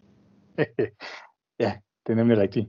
Øh, så, så det lidt sjove ved, ved det her spil var, at øh, der var vi jo på, på hver vores side. Ja. Ja. Øh, ja, jamen, altså jeg vil meget gerne øh, starte med at fortælle om, øh, om mine oplevelser i, i det her spil. Øh, lad mig først og fremmest sige, at det her det er klart på øh, i hvert fald top 3 over, over fede spil, jeg har været med til. Og det er, til trods for det. det er til trods for det er LDS, kan du huske. Ikke? Og, og det er netop til trods for, at det var LDS, fordi det var, det var sgu ikke på grund af LDS-systemet, det kan jeg lige så godt sige. Ja. Øhm, og så alligevel kan man så godt sige, at det var på grund af LDS, for noget af det, der gjorde det her sjovt, det var jo, at det var i et helt fremmed område, som vi måtte bruge. Øh, og det, det havde vi aldrig fået lov til, hvis vi havde skudt med airsoft øh, våben. Øhm, men øh, det, det jo handlede om for, for os, der spillede flybesætning, som øh, var sprunget ud af deres brændende fly og nu var på flugt nede på jorden. Øhm, det, det handlede simpelthen om at være i radiokontakt med et, et hovedkvarter derhjemme, som skulle prøve at holde os i live øh, og få os de rigtige steder hen, imens der jo så var en Hunter Force styrke efter os. Øh, vi startede med at være bevidstløse i gåseøjne, ikke? skulle ligge med ansigtet ned i jorden øh, og, og hænderne foldet på panden. Øh, og så, øh, jeg mener, der var sat en timer eller et eller andet, der ville gå af, og, og så ville vi være in-game, så at sige. Så måtte vi øh, rejse os op og prøve at begynde at orientere os derfra. Og så var vi på flugt. Øhm, noget af det første, vi skulle, så vidt jeg husker, var, at øh, vi skulle prøve at danne os et overblik over, hvor vi var. Øh, Kim, øh, må, må jeg Ja. lige uh, spørge her?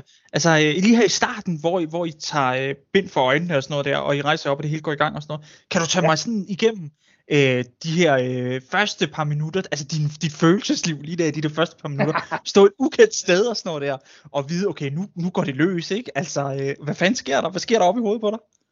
Ja, men altså, jeg er jo så tilpas stor nørd, ikke? At, øh, at noget af det første, øh, der sådan er i mig, er, at jeg skal lige prøve at få lidt ro på, fordi jeg synes, det her det er så fedt, at øh, det er jo fandme ligesom en, en hund, Ja, der er ved ja, ja, at, pisse ud af sig selv, ikke? Ja, ja, helt sikkert. Øhm, og så hele emnet, det interesserer mig bare så meget, det her med at være på flugt og med Hunter Force og alt sådan noget. Altså, jeg har jo læst ham, der slap væk øh, en håndfuld gange, og jeg Ja. elsker Bravo 2.0-historien og alt det her, ikke? Øhm, men det vi jo gør, vi skal lige have lidt styr på os selv, øh, og nu- tager jeg mig den frihed, at jeg name dropper her. Jeg er jo, jeg er jo styrtet ned sammen med min øh, gode ven, Lønne.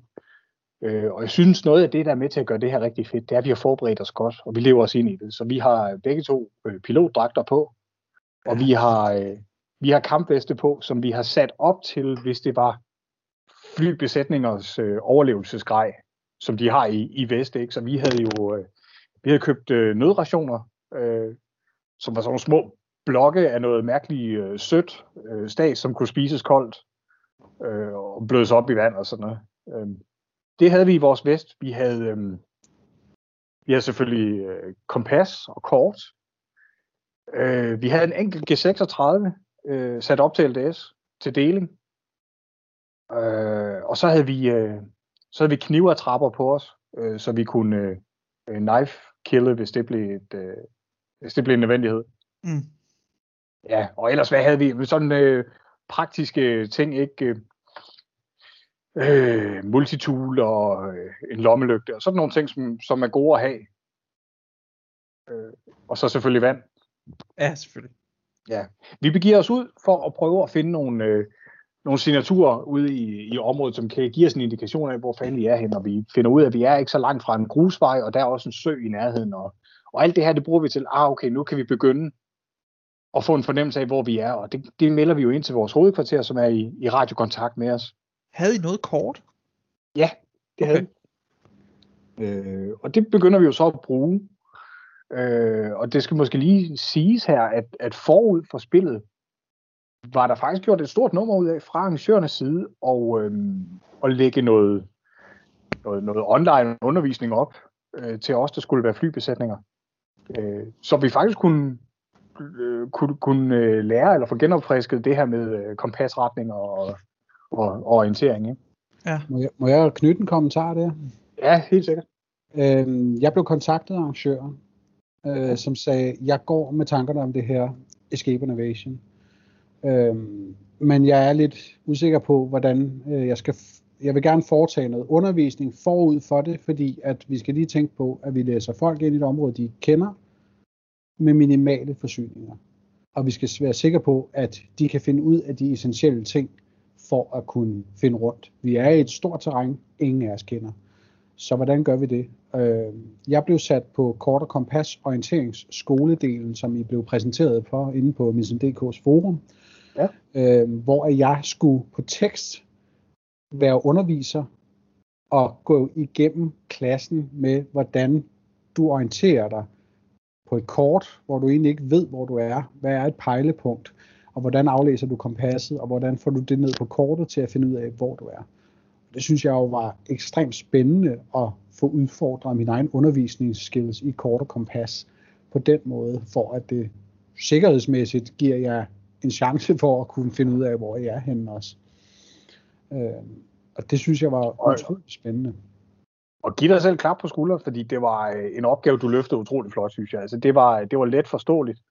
Øh, og jamen, altså, det, det gjorde sgu, synes jeg, at øh, vi faktisk alle sammen startede det her spil med, med nogle gode, rigtig gode kompetencer, og var godt sat øh, til at kunne klare os i det her spil. Ja.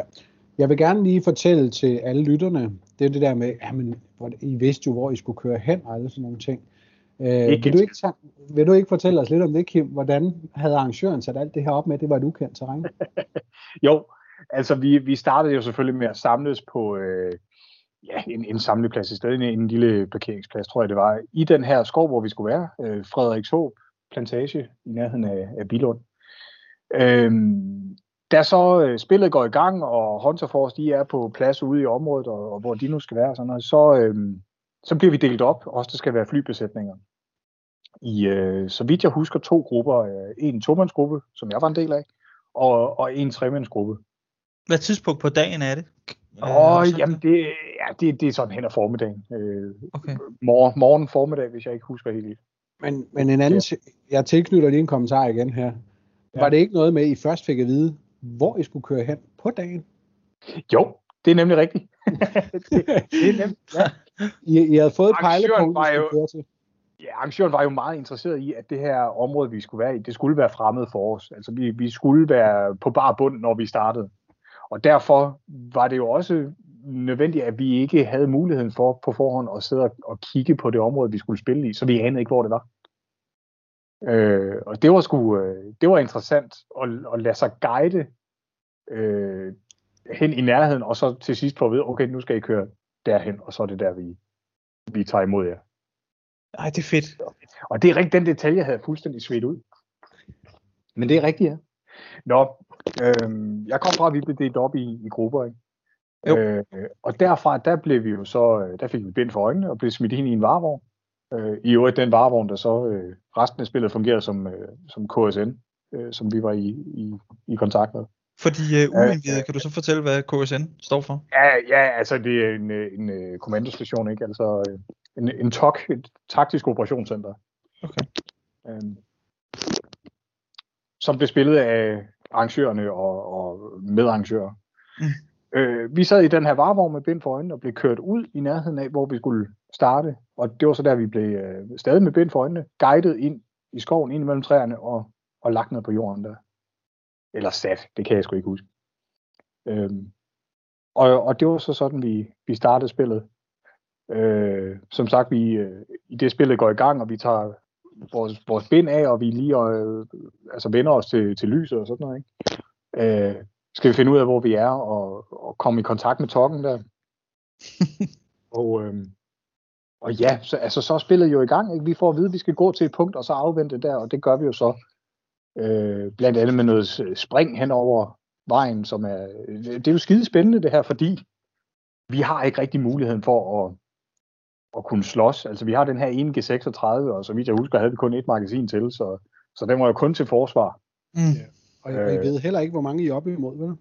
Overhovedet ikke. Nej, nej. Og vi, altså, vi ved jo, folk leder efter os, men samtidig så er det jo ikke i et afspærret terræn, som vi er vant til, når vi spiller med Airsoft. Så, så alle biler, vi ser, øh, kan være nogen, der er med i spillet og er ude og lede efter os. Det kan også bare være øh, pensionisterne, der er ude og lede efter svampe eller et eller andet. Øh, øh, det, var, det var jo skidespændende. Øh, jeg kan i hvert fald huske, at vi, at vi, vi er nødt til at kravle under et, et vildtegn for at nå hen til det første sted, vi skal være, og der sker ikke så meget andet der, end at der skal vi sidde og afvente. Hvad, hvad, hvad venter I på? Jamen, øh, venter på, øh, at tokken øh, giver, os, øh, giver os information om, hvor det næste sted er, vi skal gå hen, og, og at tokken øh, prøver at finde ud af, hvor vi er i forhold til de andre besætningsmedlemmer, og så videre og så fremdeles. Mm. Øhm,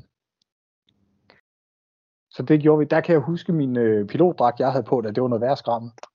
Øh, den blev ved med at, øh, at blive revet i stykker, bare ved de mindste bevægelser. Sådan, så der brugte jeg øh, den første øh, pause, vi havde, hvor vi egentlig bare skulle sidde og afvente. Der sad jeg og syede øh, buksebenet i den her pilotdragt. og det var januar, ikke? Altså, jo, øh, jo, jo, jo. Men, men det, var, øh, det var en flot januar. Det var ikke så koldt igen. Ej, kan vi lige bruge øh, sådan, øh, et halvt minut på bare lige at øh, male scenen? Altså, hvad, hvad er vejrforholdene, og øh, hvad sker der? Hvor varmt er det og sådan noget? Jamen, øh, altså, så vidt jeg husker, så er det forholdsvis øh, lunt af en, af en januar morgen at være. Okay. Dag, dagstemperaturen var fin. ja, det var den. Øhm, vi, er, vi har bevæget os taktisk, øh, Lønner og jeg, så det vil jo sige, det har for det meste været på maven øh, eller i hvert fald i, i meget lav gang, når vi var ude i det åbne, og det var vi nødt til at være nogle gange. Øh, så vi, øh, vi er godt varme i det, vi når frem til, øh, til det første sted, vi, vi skal sidde og afvente der. Mm. Øh, jeg kan huske, at vi, øh, vi begynder at tage lidt hul på de her madrationer, vi har, og bare lige sådan sidde og, og småspise lidt af det, og lige drikke lidt vand. Øh, vi, øh, vi kigger lige vores sløring efter, for vi har anlagt sløring jo. Nu hvor vi er, er på flugt, øh, sikrer os lige, at det stadig sidder som det skal. Øh, Lønne ved jeg begynder at sidde og, og snakke i radio med, med TOK, øh, give melding om, at nu er vi, hvor vi skal være, og, og, og de begynder at sidde og knæver lidt internt. Øh, og jeg sidder jo som, som enhver anden milsimmer jo selvfølgelig skal gøre, og sidder og tager selfies af os øh, og, og, og, og syr mine bukser, ikke? I, I den radiokommunikation, I havde også lært alt muligt om koder, øh, når I skulle øh, ja. bede og afkræfte, hvem der var på radio, ikke? Ja, altså vi, vi havde jo selvfølgelig call signs, og øh, ja, jeg, jeg får helt lyst til at sige, at den anden patrulje, der var i gang, de blev aldrig rigtig andet for os end et andet call sign, fordi vi, øh, vi så dem ikke igen. Okay. Øh, okay så vidt jeg husker, så dem. Det passer ikke, vi så dem en enkelt gang, men det var meget kortvarigt. hvad skete der der? Ja, men altså, det næste, der, der skete, det er, at øh, et mål for os, det bliver, at vi skal finde det her crash site, hvor øh, vores, vores in-game fly er styrtet ned. Og det vi skal der, det er, at vi skal øh, prøve at finde nogle forsyninger. Mm. Øhm, forud for spillet, der havde vi fået at vide, at vi måtte pakke en, en taske, øh, enten en rygsæk eller en duffelbag eller noget i den stil, med x antal øh, gode ting i. Ting, der kunne være gode at have i, i sådan en overlevelsessituation. Og, Hvad havde I pakket så? Hvad havde I taget med? Jamen, øh, min øh, famøse fjelddue, øh, som jeg nævnte i, i sidste, oh, yes, selvfølgelig. sidste afsnit, der, den kan jeg huske, den var i hvert fald der i, og så var der, øh, øh, der var nogle, nogle juicebrikker, og der var en feltration. Øh, og hvad fanden, jeg tror øh, mere eller mindre, det var det, så var der noget regntøj, og ja, en ekstra trøje og sådan noget. Okay. Det var ikke alverden, vi, vi måtte have med. Nej. Øh, så øh, det næste, vi skulle, var jo så at finde det her crash site. Og jeg ved godt, jeg fortæller det sådan lidt hurtigt, men øh, det man jo skal forestille sig, det er, at, at vejen fra A til B er, er meget lang. Altså det, det tog jo timevis. Øh, også fordi, at vi jo skulle bevæge os taktisk. Og, altså, det handler om ikke at støje for meget i terrænet, både, øh, øh, både lydmæssigt og også øh, visuelt jo. Støder I på øh, Hunter Force på noget tidspunkt? Altså imellem det her A til B? Uh, bemærk, okay, så der er slet ikke, I har slet ikke kontakt med hverken øh, fjender eller venner eller noget som helst? Nej, men, Må jeg- men øh, hele tiden ledsaget af en, øh, altså en paranoia. Ikke? Vi er Ja, ja, sikre ja. på, at nu her, da vi sprang over vejen, der var sikkert nogen, der så os. Eller, ja, Jeg vil gerne øh, prøve lige at flette noget ind fra den modsatte side i alt det her. Ja. Øhm, det er, at øh, et, vi skal, vi, øh, FTF'erne, der er med, øh, vi har ingen LDS-systemer. Vi er kun kommet med for faktisk at være forhørsteam til, hvis der bliver taget, taget fanger. Men vi får lov at være, prøve LDS-systemer fra Hunter Force-folkene. Jeg tror, at vi kan mønstre otte fungerende systemer. Resten indgår bare i gruppen som øjne, der kigger, fordi det er et ret stort område, vi skal afsøge. og det eneste, vi reelt set får bekræftet på noget tidspunkt, øh, sådan er, er noget, vi siger, der kan være en reel risiko for, at de er der, det er crash sitet. Øh, ellers står vi bare og kigger og har paranoia og bruger kigger der og, og er frustreret over, der er jo ikke nogen. Fordi at det var virkelig sådan, åh, de kan jo, de kan jo ligge et eller andet sted, bare have fået øje på os, og så gemme sig, ikke? Øh, og, og man skal jo afsøge skovbunden, og, og det var bare frustrerende. Det var svært. Ja. Det var hårdt arbejde. Det var det. altså jeg, jeg kan jo huske, på vej hen til crash sitet, så øh, vi skal jo krydse flere af de her forbandede vildhegn. ikke? Øh, og øh, og det gør vi jo så, og på et tidspunkt kom vi, kom vi under sådan et, og kort tid efter, der kom vi til et område, som vi, som vi, det, vi skal igennem det. Det er den eneste vej hen til crash sitet. Og der har været noget skovarbejde i gang, noget fældningsarbejde. Så det vil jeg sige, det her, der var, der var skov på et eller andet tidspunkt, det er bare ryddet nu, og helt bart. Mm. Øhm, men der er, der er en hel masse bunker af, af granris, øh, der bare er smidt. Og, altså virkelig store bunker. Øh, store nok til, at vi, øh, at vi faktisk næsten kan, kan kravle ind i, i en af dem, og sidde der og observere. Og det, det var skidespændende, mand. Øh, og vi sidder der og kigger ud over det her store åbne område, og vi skal bare over. Og vi kan jo ikke se, altså er der, er der Hunter Force i den ene eller den anden ende af det her område, der bare kigger ud over det. Det vil jo være oplagt. Ja. Øh, eller står de hen imellem træerne og kigger, og derfor kan vi ikke se dem og sådan noget. Og hele tanken, det der med, at hvis vi kan se jer, så kan vi skyde jer. ikke? Ja, altså. præcis. Ikke? øh, og, og der kan jeg huske, bare skulle hen over det område her, det var kraftet med, med paranoiaen øh, dunkende, ikke? fordi det var jo hurtige spurter og spring fra grænbunke til grænbunke, indtil vi så var inde i, i lukket vegetation igen. Ej, det lyder fucking fedt. Altså, ja. Øh, vi når efterhånden frem til øh, det her crash site. På det her tidspunkt, der er det, øh, der er det begyndt at blive, blive, jeg vil ikke sige mørkt, men, men det nærmer sig lige hen Ja, på ja. og temperaturen falder også og sådan noget der, ikke? Jo, men vi mærker ikke meget til det, for vi har været så meget i gang. Ja. Øh, øh, så vi, vi kan godt holde varmen, og det har jo, som, som Anders siger, øh, der er godt vejr indtil da. Og det er Øhm, også tørt. Ja, det er så. Okay. Øhm, og, og vindstille. Så der, der er faktisk ikke noget der. Øhm, vi finder det her crash site. Der står en, øh, en medarrangør i gul vest og siger, at det her det er crash site. Og, øhm, og så ligger de her tasker, øh, deltagernes tasker, de ligger jo så også. Og, og vi kan løbe hen og tage vores. Øh, jeg kan huske, at vi, vi lægger os lidt først og kigger på det her crash site. Jeg har en lille, en lille øh, monokular øh, kikkert med i min øh, kampvest der. Øh, Jeg tror bare, det er sådan fire gange forstørrelse, men den, den er rigtig fin til lige at, at, at lægge sig ned og kigge, før vi bare spænder hen, fordi det siger sig selv, crash site skulle jo også være i et åbent område. Jo. Men det var slet ikke markeret med noget andet end en mand i en gul vest. Nej, så vi, vi havde jo fået et øh, koordinat, vi skulle gå til, ikke? Ja, Og så, okay. Men man havde, der, man havde simpelthen ikke lige ressourcerne til at lave en rekvisit. nej, kunne der, der, var ikke, der var ikke lige nogen, der havde flækket et Hercules brav sammen. Øh, Selvom det kunne have været fedt, ikke? Altså, Det går max fedt. Ja.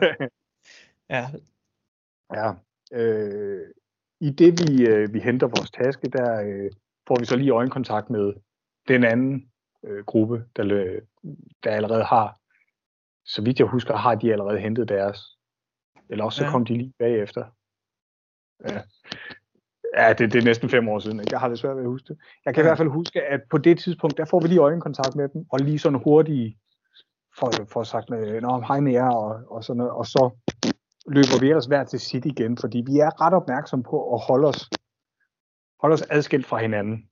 Øh, altså fem, fem mand, der bumler rundt sammen, de fylder simpelthen for meget i området til, at, at det vil være sikkert. Øhm, det vi får besked på fra Tokken, det er, at nu tager vi vores forsyninger, og så skal vi trække ud øh, og skjule os imellem træerne igen. Og øh, øh, ja, og simpelthen altså, gør det lækkert for os. Sidde og hygge os. Øh, bruge vores, øh, vores nyligt fundne forsyninger der til at, at, opbygge noget kamp, kampkraft.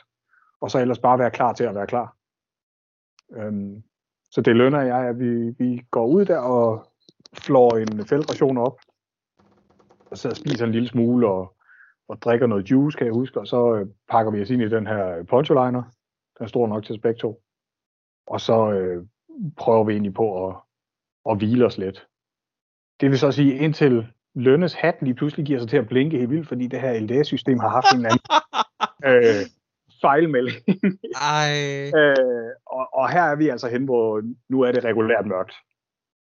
Øh, så vi bliver nødt til rent off-game øh, lige at få en arrangør ud og sige, at den her hat flipper ud. Kan I ikke komme ud og få den til at stoppe med at øhm, Og Kim, jeg skal lige sige, øh, du skal lige, øh, det lyder som om din mikrofon rammer et eller andet. åh, oh, undskyld. Ja. Det er fint. Godt. Fortsæt. Nå. Jamen, vi får, vi får noget service ud til lige at, at ordne den her, øh, sensorerne på den her hat, og så er vi in-game igen. Og, og vi fortsætter, hvor vi slap, altså med at prøve på at hvile os lidt. Ja. Til, lige til, nu afbryder jeg lige, til de uvidende igen. Øhm, der er det sådan, I har 1G36, og ellers har I ikke nogen LDS-systemer. Men I havde fået udleveret de her VIP-sets, så at selvom man ikke har noget fungerende våbensystem, så kunne man stadigvæk skydes. Ikke? Ja. ja. Ja. Vi havde, øh, vi havde hver fire øh, sensorer øh, siddende rundt i vores, øh, i vores bøllehat. Kun, og det var Okay. kun i hatten. Og det var kun i hatten, ja. Okay. Øh, men til gengæld altså en foran, og en bagud, og en på hver side af hovedet. Ja, okay. Men hvor, hvor, hvor afhængig, øh, hvor tæt på skal man så ligesom pege hen med den her lysstråle i nærheden af en sensor, inden den reagerer? Jamen, det er jo noget med, øh, altså, den, den skyder jo ud i en kejle, Ja. så man kan sige, jo længere væk du er, jo, jo bredere bliver kejlen, men den bliver også svagere i signalet, hvis jeg har forstået det rigtigt. Okay. Det, det, det, altså du skal lave, du skal lave øh, sådan rimelig gode hits, altså tage godt sigte og sådan noget, før han tager skade, når okay. du er ude på lang afstand. Altså, du Så, lige, så altså alt i alt, så er I faktisk også en lille smule sværere at nedkæmpe. Altså, i og med, med altså, det er re- relativt lille mål, de har at gå efter. Ja. Okay, Det er fedt. Ja, cool. Nå, vi, vi småblunder lidt. Øhm, og, øh, og gør jo det, vi har fået besked på, at vi, vi bliver, hvor vi er, og vi afventer. Pludselig så kan vi høre ud i mørket, at øh, jamen det, nogen, nogen, der kommer og begynder at tale med hinanden. Jeg kan høre bildøre, øh, der smækker, og nogen, der siger, øh, de er her i nærheden, eller noget i den stil, og spreder ud, og de må være her lige fremme. Sådan noget i den stil, ikke? Ej, hvad, okay, hvad sker der så? Altså, hvad, Jamen, altså, vi, vi finder jo i hvert fald lynhurtigt ud af, at øh, den her fjelddun, vi, vi sidder og hygger os i, den skal pakkes ned, og det skal være nu. Øh, og uden at larme for meget og sådan noget. der. og ja, lige præcis. Og så skal Aha. vi altså, så skal vi altså bare afsted. Og vi, øh, vi prøver på at mase den her ned, og det går i hvert fald op for mig, at øh, nej, fuck det, det, der er ikke noget at gøre. De er for tæt på, og, øh, og vi larmer for meget med det her, vi er gang i. Så vi kan ikke engang stikke af sammen, også i forvirringen her. Sådan noget. Jeg, jeg prøver bare at tage flugten ud i mørket, og det skal sige, ude i mørket, det er jo altså bare i, i tæt græn, som vi har gemt os i. øhm, og, øh, og alt det her tumult, vi laver, øhm, der er det jo slet ikke nogen tvivl om, hvor vi er. Så, så de her øh, Hunter Force, som det jo selvfølgelig er, der er kommet ud, ikke? de trækker jo ind i det lukkede, som vi har gemt os i. Og så er jagten ellers i gang, og det er med råb og skrig og lys og skyderi. Øhm, og jeg stikker af, og Lønne han prøver at gøre det samme, finder jeg ud af senere.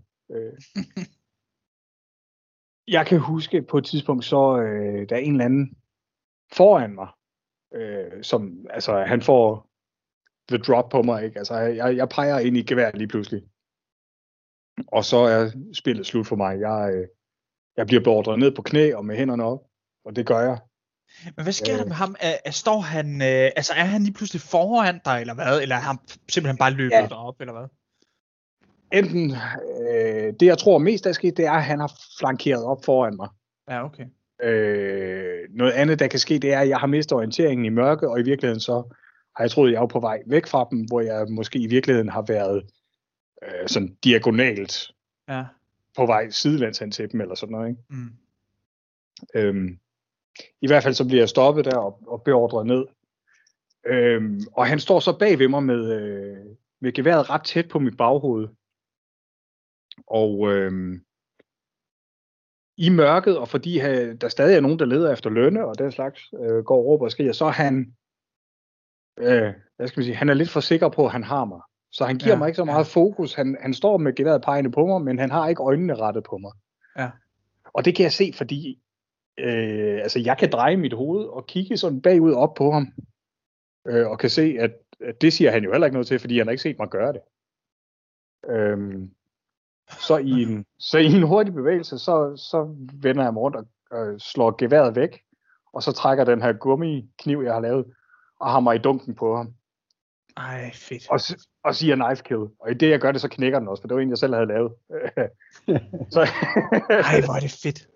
Ja, øh, og han, han spiller skide godt med på den, altså falder ned og skriger, at han er blevet stukket i maven, og, øh, og han bløder og alt muligt. Rigtig godt rollespil, og så stikker jeg igen ud i mørket. Øh, og hvor, hvis jeg ikke husker helt galt, så bliver jeg faktisk skudt der. Jeg bliver i hvert fald stoppet på en eller anden måde, og jeg, jeg tror nok, at det er fordi, øh, jeg bliver ikke skudt, men der er for meget skyderi til, at, Ah, okay. Altså, jeg, jeg vurderer, at øh, hvis vi skal lege færre, så, så er jeg også nødt til at spille på at, at blive fanget her. Ikke? Mm.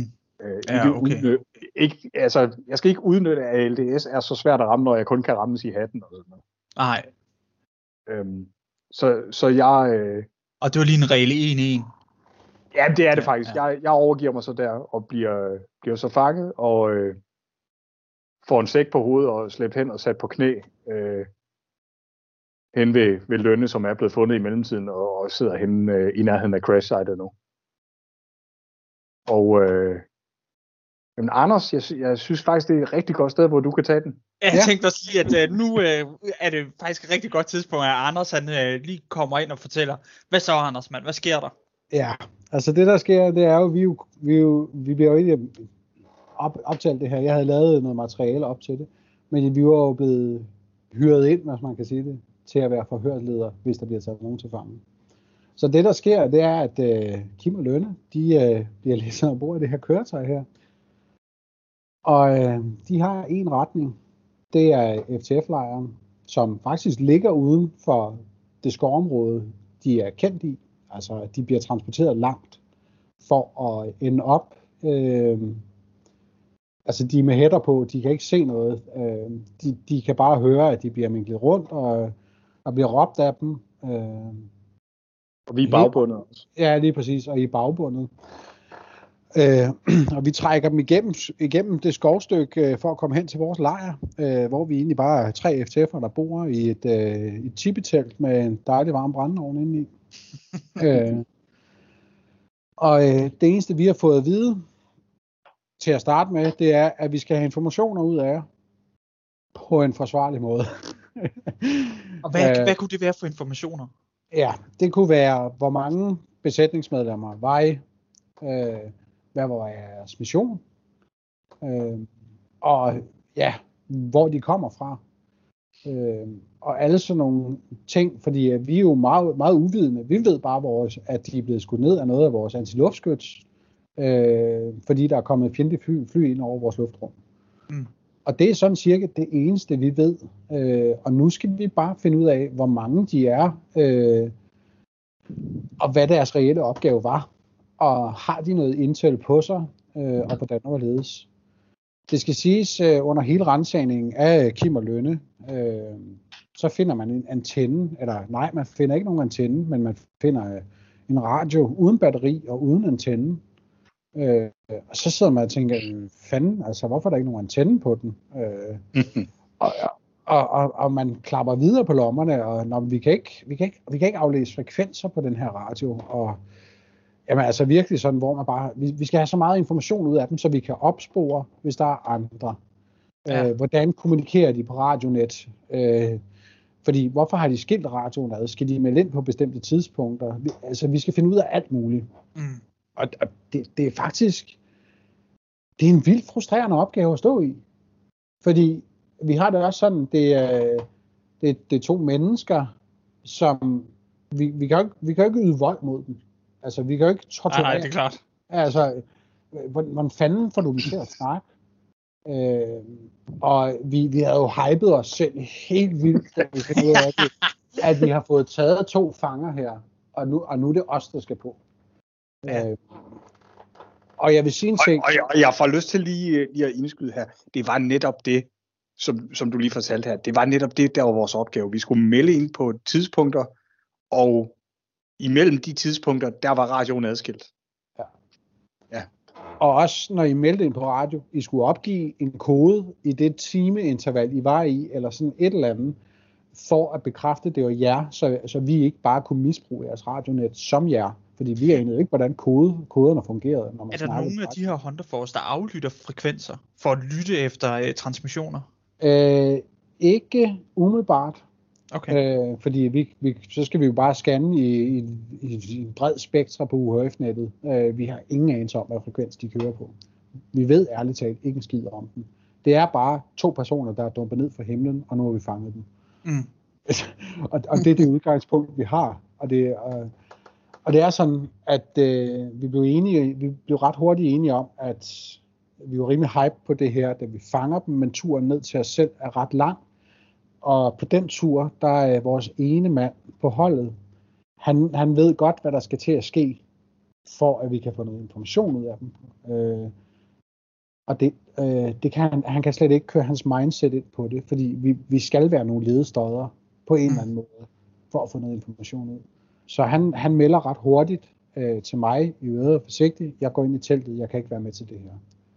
Øh, og, og, og det siger også lidt om, hvad for en situation vi rent faktisk står i. Fordi at vi står så to mand tilbage med to fanger, og nu skal vi få noget information ud af dem. Hvad kan vi udnytte? Vi kan udnytte, det er januar måned, og det er blevet pissekoldt, fordi det er mørkt. Og de har ikke særlig meget tøj på. Ja. Øh, hvordan gør vi det? Jamen, øh, min, øh, min body Dennis, øh, han, øh, han tager dem på tur, og så går han en tur med dem i skoven. med, med hætte over hovedet, og udsætter dem for stressstillinger, og råber dem ind i hovedet. Vil du fortælle lidt om det, Kim? Ja, altså først og fremmest så var køreturen ikke synderligt behagelig, fordi vi, vi bliver smidt ned i bunden på på en GD øh, bagbunden, og, og så kunne vi ellers ligge der og lade skuldrene og hofterne tage imod alle de her stød, der nu kom. Øh, vi bliver flået ud i det, vi når frem. Og, øh, og det er rigtigt nok, så vidt jeg husker, så øh, får vi lige over at sidde og, og mærke kulden øh, ude i vinden. Øh, stadigvæk uden at kunne se noget. Mm. Øh, og, og så vidt jeg husker i hvert fald, så sidder vi der ret længe. Ja. Øhm, og, og jeg skulle hilse at sige, at det havde den effekt, det skulle have, at vi, vi begyndte virkelig at kunne mærke, hvordan den her vind gik igennem marv og ben. Ja. Øhm, ja. Jeg, vil, jeg vil lige sige en ting. Øhm, I og med, det er meget uvist for os, øhm, hvornår er nok nok. Ja. Øh, jeg har i hele det her forsøg, for, forhørs øh, tidsrum, vi er i, der har jeg øh, arrangøren i telefonen fem eller seks gange for at høre, altså, er det i orden, det vi gør her? Hvad må vi? Mm-hmm. Og, og så videre. Vi får at vide, vi må ikke gøre jer gennemblødte. Vi må ikke udsætte jer for, at I ligger med en lungebetændelse i to uger efterfølgende. Så ja. vi har også sådan, okay, vi, hvornår er nok nok? Og det er hele tiden den der, vi vender op i hovedet, hvornår er nok nok. Øh, og, og, og det er en virkelig svær rolle at være i. Men, og, og det eneste vi kan, det er at råbe, råbe rigtig meget af jer. øh, øh, og sørge for, at I er desorienteret med hætterne, og så må vi udnytte kulden til en vis grænse. Og det er det der, det er begyndt at blæse, og det er blevet mørkt, og det er blevet koldt, og, og vi tænker, vi må lige, vi må, vi må presse dem på en forsvarlig måde. Er der blevet igen, aftalt et safe, et uh, safe nej, word? Nej, og det er, en, det er et af de største issue, det er, at, at der er ikke noget reelt safe word. Og, og det er jo sådan en, den røg lige hurtigt i erfaringsbogen. Det skal der bare være. Og det kommer så, virkelig også bag på mig. At, uh... Ja, lige præcis. Men det er jo første gang, at, at det er jo det er jo prøvet i så, sådan omfang her. Og det var mm. virkelig en kæmpe fejl, at der ikke var et safe word. øhm, og altså, det var ikke sådan, at vi var i tvivl om, at vi, vi skulle selvfølgelig ikke lade os mishandle. Altså, vi, vi, kunne jo, vi kunne jo bare råbe off-game, og Holbæk, nu stopper du. Så nu, ja. nu vil jeg ikke være med mere. Men vi jo ikke lyst til at ty til. Altså, vi vil jo gerne holde det her ud, så længe vi overhovedet kunne, og stadigvæk være med i spillet. Ja. Øhm, jeg havde ja. faktisk, øh, jeg havde faktisk glemt lidt den her tur, Dennis tog os på ude i skoven, indtil du fortalte om den nu her. Ja. Øh, og det var fordi, den, øh, jeg synes ikke, jeg kan huske, at det pressede mig ret meget. Øh, ikke så meget, som, som jeg sagtens kunne fornemme, I gerne ville have, det skulle gøre. Men da han ligesom var færdig med det, der kan jeg huske noget, der gjorde et indtryk på mig. Det var, så skulle vi ned og sidde på knæ igen. Og på det her tidspunkt, der var, havde frosten sat ind, så jorden var blevet rigtig hård og knoldet. Ja. Øh, og der var det hårdt at sidde på knæ. Og, øh, og selvom vi ikke måtte øh, være gennemblødte, så var der jo ikke noget galt for, at I lænede os fremover, og så havde vand i, i baghovedet på os. Og bare lod det løbe ned af vores, af vores hoved på den måde. Og det, det skal jeg da hilse at sige, at I gjorde brug af os. øh, det, oh, er det, alle hemmelighederne, der kommer op nu ja, og, og, og, og der er jeg bare sådan, ligesom du kommer i tanke om det, jeg har, og, og det har jeg stadig ikke, selvom du siger det, jeg har ingen erindring om, at vi brugte vand på det. Slet ikke. Okay. Og, det, og, det har jeg. Og, jeg, og det er også, fordi det er også en ting, jeg vil ind på bagefter. Øh, det, var, det, det var faktisk pisse ubehageligt at være os. Øh, fordi vi, vi, vi følte ikke, at vi kunne være det bekendt hvis Nej. det giver mening. Øh, det, var en, det var en meget... Vi var i grænseland for, om vi kunne kende os selv eller ej. Fordi at vi følte, at vi blev rigtig ledet over for jer. Øh, ja. og, og, og, og den hænger stadig i mig, og jeg kan stadigvæk sidde med tårer i øjenkronene, når jeg snakker om det. Øh, fordi det var ret, det var ret ubehageligt. Altså, det var, også, det var sådan øh, altså, så grænseoverskridende øh, oplevelse ja. for, for dig også. Ja, helt sikkert. Faktisk øh. mere grænseoverskridende, end vi kan høre, at det var for, øh, for Kim her, ikke? Ja, uh, det, det, lyder, det lyder godt nok sådan. Øhm, altså, hver gang Dennis kommer tilbage fra en tur med jer, så tager han fat i mig, og I får lige lov at sidde og fryse, og så trækker han mig til side og siger, jeg ved ikke, hvad jeg skal gøre derude. Jeg sætter min stressstillinger, jeg råber af dem op og ned og bakker og sådan noget. Jeg aner ikke, hvad jeg skal gøre med dem. Så siger, du må, du må bare fortsætte med det. Øh, på et tidspunkt, der sidder du, Kim, og du, øh, jeg løfter hætten på dig, og det eneste, jeg ved, Dennis har, jeg aner ikke rigtig, hvad Dennis laver. Jeg kan bare høre en råb og lønne, og så videre, og så videre, og jeg løfter hætten på dig, og lyser dig i øjnene, så du stadig er desorienteret, selvom jeg løfter hætten. Og jeg kan bare se, at dine tænder klapper, snotten står i 11-taller ud af næsen på dig. ja, øhm, og jeg synes, du er svær at komme i kontakt med.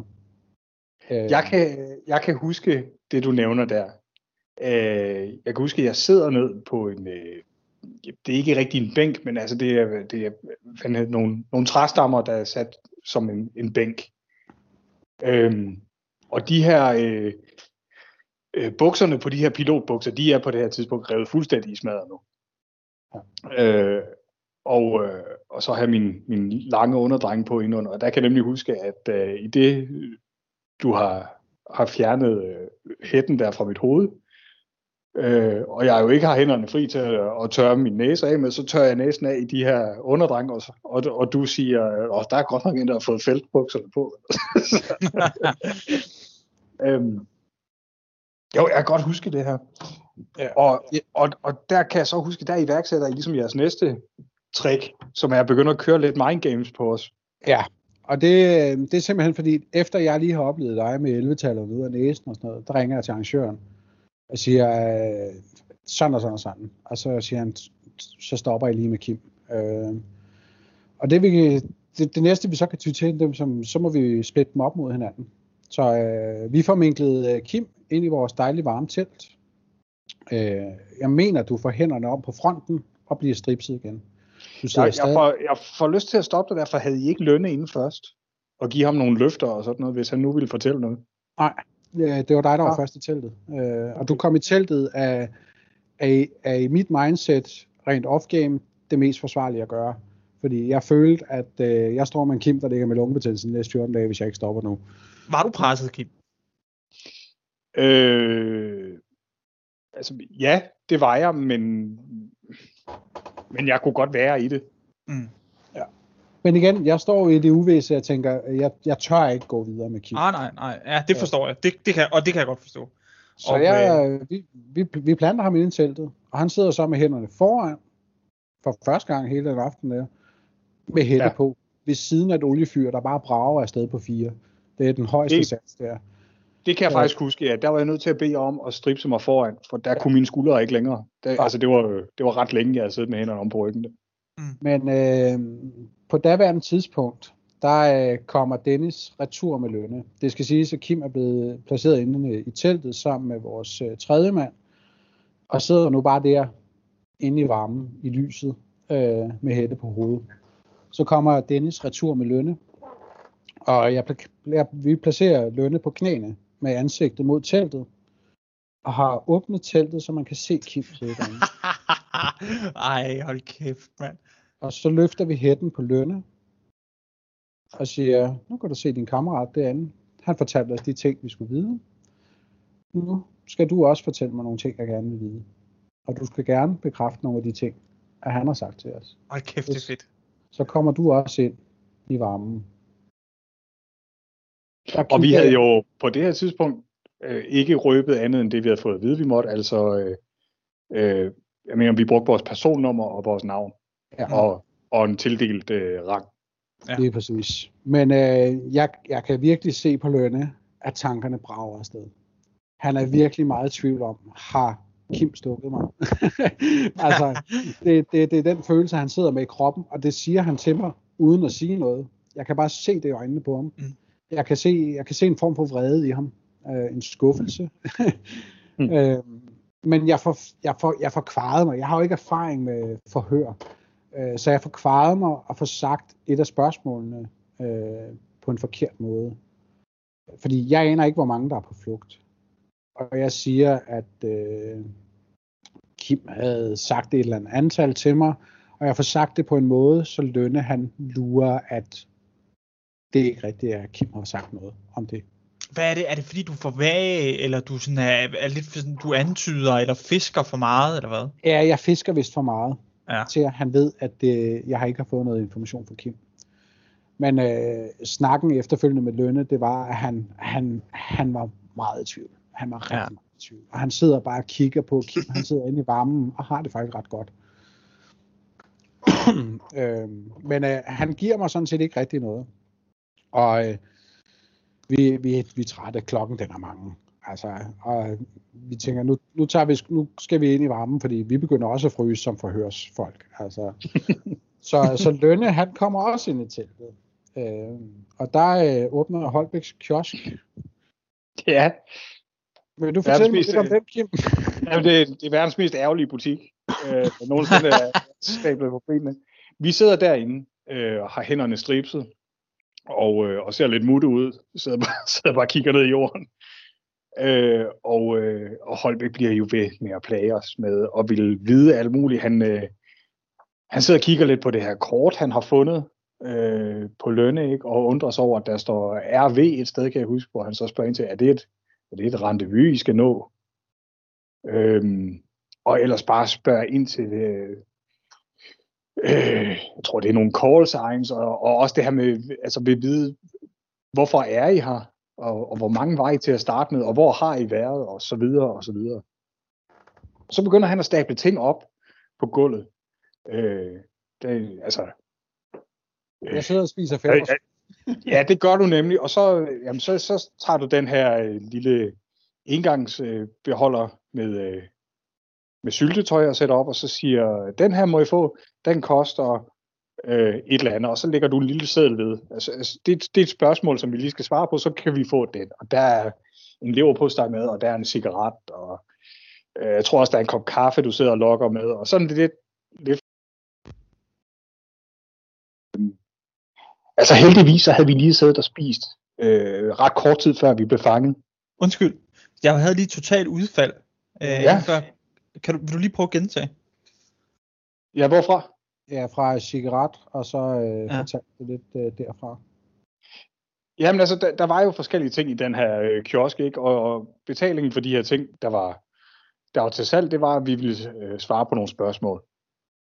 Og heldigvis så havde vi havde lige spi- spist, før vi blev fanget. Ret kort tid før, så vi var ikke så sultne. Øh, jeg var i hvert fald ikke. Mm. Så, så, så trangen til at få noget af det her Holbæk, han sad og tilbød, øh, var ikke så, så stor igen. Øh, måske lige bortset fra den der kop kaffe eller sådan noget, jeg tror, der var, der var i bud også. Den ville jeg nok gerne have haft. øhm, men vi, vi sidder derinde. Lønne har... Øhm, det går op for mig på et tidspunkt, at, øh, at Lønne, han, han er jo stærk som bjørn. Så han har jo egentlig bare øh, lige så stille siddet og, og, og knækket øh, den her strips, han har på. Øh, en lille bit smule af gang. Altså knækket det? Ja. Øh, ikke hivet dem over eller noget som helst? Jo, jo altså han var begyndt at, at sidde og ja, og trække, hænder, Ja. trække, trække armene fra hinanden, ikke? og så lige så Nå, stille okay. ødelægge øh, låsen i de her strips. Okay. Øh, fordi det kan man, når man er lønnet. Jeg, øh, jeg til gengæld øh, har gået og leget nørd derhjemme, og jeg har studeret på nettet, og sådan noget, hvordan man kan bryde ud af forskellige øh, bånd, hvis man bliver fanget. Øh, blandt andet også strips. Så det går op for ham på et tidspunkt, hvor, øh, hvor Holbæk han sidder og ævler og bævler og kæfter op om hans kiosk, og sidder og peger det hele ud og sådan noget. Lægger mærke til, at, at over ved siden af ham, lænet op ad teltduen, der står den G36, vi kom med. Ja. Øh, og hvor jeg tænker, øh, i et uopmærksomt øjeblik, der tror jeg, jeg vil kunne nå den før Holbæk. Hvis, hvis han kigger væk, så, så tror jeg godt, jeg vil kunne nå den. Ja. Øh, før ham. Ja. Og jeg sidder der, jeg har hænderne stripset foran mig. Øh, og jeg havde klaget over, at jeg havde ondt i skuldrene af at, at være bagbundet så længe. Ja. Så jeg begynder, jeg begynder at sidde og strække mig lidt. Strække armene. lave lidt strækøvelser. Og det jeg i virkeligheden gør, det er, at jeg skal, jeg skal bruge noget momentum til at, at simpelthen øh, rive de her strips af i en hurtig bevægelse, øh, ved at slå dem ind imod kroppen. Så jeg er nødt til at have mine, mine hænder højt op og starte deroppe fra. Øh, så under påskud af, at jeg sidder og strækker mig, så, så strækker jeg armene højt op, øh, og, og gør det nogle gange, og så på et tidspunkt, hvor det lige falder sammen med, at Holbæk han, han kigger væk fra, fra mig, og det gevær der, øh, så altså hammer jeg armene, armene ned og knækker den her strip, og så kaster mig efter den G36, og, og Holbæk øh, gør det samme. Okay, okay. Så, okay. Anders, hvad er det, der sker så nu, altså over, over hos dig? Altså, jeg, jeg husker bare, at jeg, jeg når nærmest ikke at tænke. Øh, og, det, og det er virkelig sådan, at han, han ved lige præcis, altså han har holdt øje med mig længe, og så virkelig og timet og tilrettelagt det her, og det skal bare lykkes for ham i første hug at hive den der strips over ved at slå den ned i overbenet. Ikke? Mm. Og da han gør det, jeg panikker. Altså, jeg er virkelig sådan, fuck, det havde jeg slet ikke tænkt. Og så, jeg, jeg når det jo ikke. Altså, og Kim, han... Ja, jeg får den lige foran hænderne på dig. Ja, lige præcis. Og du retter den bare, og vi bliver jo erklæret døde der. Altså. Nå, okay, hvad sker der så? Så peger han den bare lige i hovedet på dig, eller hvad? Ja, lige præcis. Øh, jeg kan huske, altså, jeg, jeg kan huske de blik, Anders. Øh, det, det, det, var, det var en slagen mand, og så en, en B-mund, og så bare altså, blikket Ej. ned, ja. ned i gulvet, og så, Ej. og så armene op. Ja. Øh, og det vi slet ikke har sagt, det er jo, at, øh, at Anders' holdkammerat ligger og, og småblunder i en sovepose om bagved. ja. det er præcis. Det er, det er ret frustrerende, det her. så i det, jeg, jeg retter den G36 mod Anders, så, så skynder Lønne så øh, han har fået sin strips op for længe siden. Øh, skynder sig at sætte sig oven på ham i soveposen der. Præcis. Øh, sætter sig oven på ham. så, så vi, øh, vi får pakket vores lort det er alle sammen inde i teltet der. Øh, tager, øh, tager de her jakker på, som vi også har i vores taske, og, øh, og så skyder vi Holbæk. Ja. og, øh, og så også nakke skyder vi hans, øh, hans makker i soveposen. Okay. Og, og så tager vi flugten ud i mørket. Ja, det skal siges, inden I når at forsvinde ud i mørket, der slår realiteten mig. Det er, I har ingen anelse om, hvor vi er og vi er faktisk i et område et godt stykke væk fra, hvor at I tror, I er, eller hvor I blev indsat. Uh, vi er jo faktisk i en helt anden skovdel. Uh, og det tror jeg også, jeg prøver at hive fat i dig uh, og forklare dig rent off-game, uh, inden I forsvinder ud i nattens mulm og mørke, uden et kort over det område, som vi er i nu. Uh, hvad vej I skal gå for, for, for at finde tilbage til et kendt område. Fordi at øh, jeg, jeg ser bare en reelt farlig situation op i mit hoved. Det er to iskolde mænd, der far vild. Øh, men de forsvinder jo så bare ud i mørket. Øh, Uden at have taget imod dine gode råd. Jeg tror, jeg, jeg ved ikke, om de opfangede den. Øh, jeg, jeg, jeg var alt for meget op at køre over det, vi ja. lige var sluppet afsted med. Ja. Jeg har ingenting. Så, så det, der sker efterfølgende, det er, at jeg løfter telefonen, og så ringer jeg til arrangøren og siger, sådan og sådan og sådan. Jeg prøvede at forklare dem, hvor vi var. Øh, Men Kim var for høj med sit eget øh, ninja ja. shit. Det er, han, er slet ikke, han var slet ikke modtagelig over for gode råd, han ville bare ud. ja. Øh, så ved jeg ikke, om du vil fortælle, hvad der sker, eller om jeg skal prøve at fortælle fra min side til at starte med. Øh, jo, men det der sker for os er, at vi, vi tager jo en spurt ud i mørket øh, med, med al vores harpengud. Øh, og da vi føler, at vi er tilstrækkeligt langt væk, øh, vi er, øh, altså, vi, vi har tabt øh, enhver, der kunne finde på at forfølge os nu, og nu er vi alene og sådan noget. Øh, så, så sætter vi os ned, og vi får samlet vores radio, og så får vi kaldt til toppen, og får forklaret, at øh, jamen, at, at vi var blevet fanget, og nu var vi sluppet væk, og vi var på flugt igen. Øhm, hvordan det lige gik til, det kan jeg simpelthen ikke huske, men, men vi, vi, altså vi, vi kom hen i den rigtige del af skoven igen, og, øh, og jeg kan godt huske, at vi havde tabt orienteringen lidt. Vi, vi gik lidt øh, nogle gale steder hen og tænkte, nej, så er vi ikke her alligevel, hvor vi troede, vi var, og sådan noget. Øh, men på et eller andet tidspunkt, der fandt vi ud af, hvor vi var, og, og så var vi egentlig øh, ja, back on track. Jeg, øh, jeg, jeg får at vide arrangøren, at, øh, og, det, og det er en af de ting, jeg også havde rigtig svært ved. Jeg, jeg, jeg sov ikke sønderligt meget den nat. Øh, det var ikke, vi satte ikke jagten ind efter jer, fordi vi var, vi var helt smadret. Øh, vi, vi kunne ikke mere rent mentalt, så var vi bare helt. Øh, men jeg snakker med arrangøren, og han siger til mig, at øh, de første par gange, jeg snakker med ham, det er, at øh, I ved ikke, hvor I er, øh, men at arrangøren lige nu prøver at finde jer. Øh, og jeg får også, hvad jeg synes, jeg husker, en melding om, at han har snakket med jer. I er ikke helt sikre på, hvor jeg er, men nu ligger I jer til at sove. Ja. Og, og da jeg får den melding, der, der, der får jeg en total nedsmeltning op i hovedet. Og jeg tænker bare, fuck, Kim og Lønne har ingen anelse om, hvor de er henne. Og nu ligger de til at sove i minus 7 grader ude i natten, uden noget ordentligt grej. Og jeg, jeg, jeg kunne virkelig ikke tilgive mig selv. Altså, jeg, jeg, jeg var helt ødelagt. Øh, men jeg får så også at vide af arrangøren, at I bliver trukket ud af spillet. Øh, I bliver hentet ud af arrangøren. Altså Kim og Lønne vil blive hentet ud? Ja. Ja, okay. Øh, og blive kørt til et shelter, hvor de har mulighed for at sove i soveposer og, Ja. og have det godt. Og skete det så, Kim, at øh, arrangørerne fandt jer og, og fik jer ud? altså, øh, vi tæskede jo rundt ude i, i den her skov og, og genfandt efterhånden også orienteringen. Mm.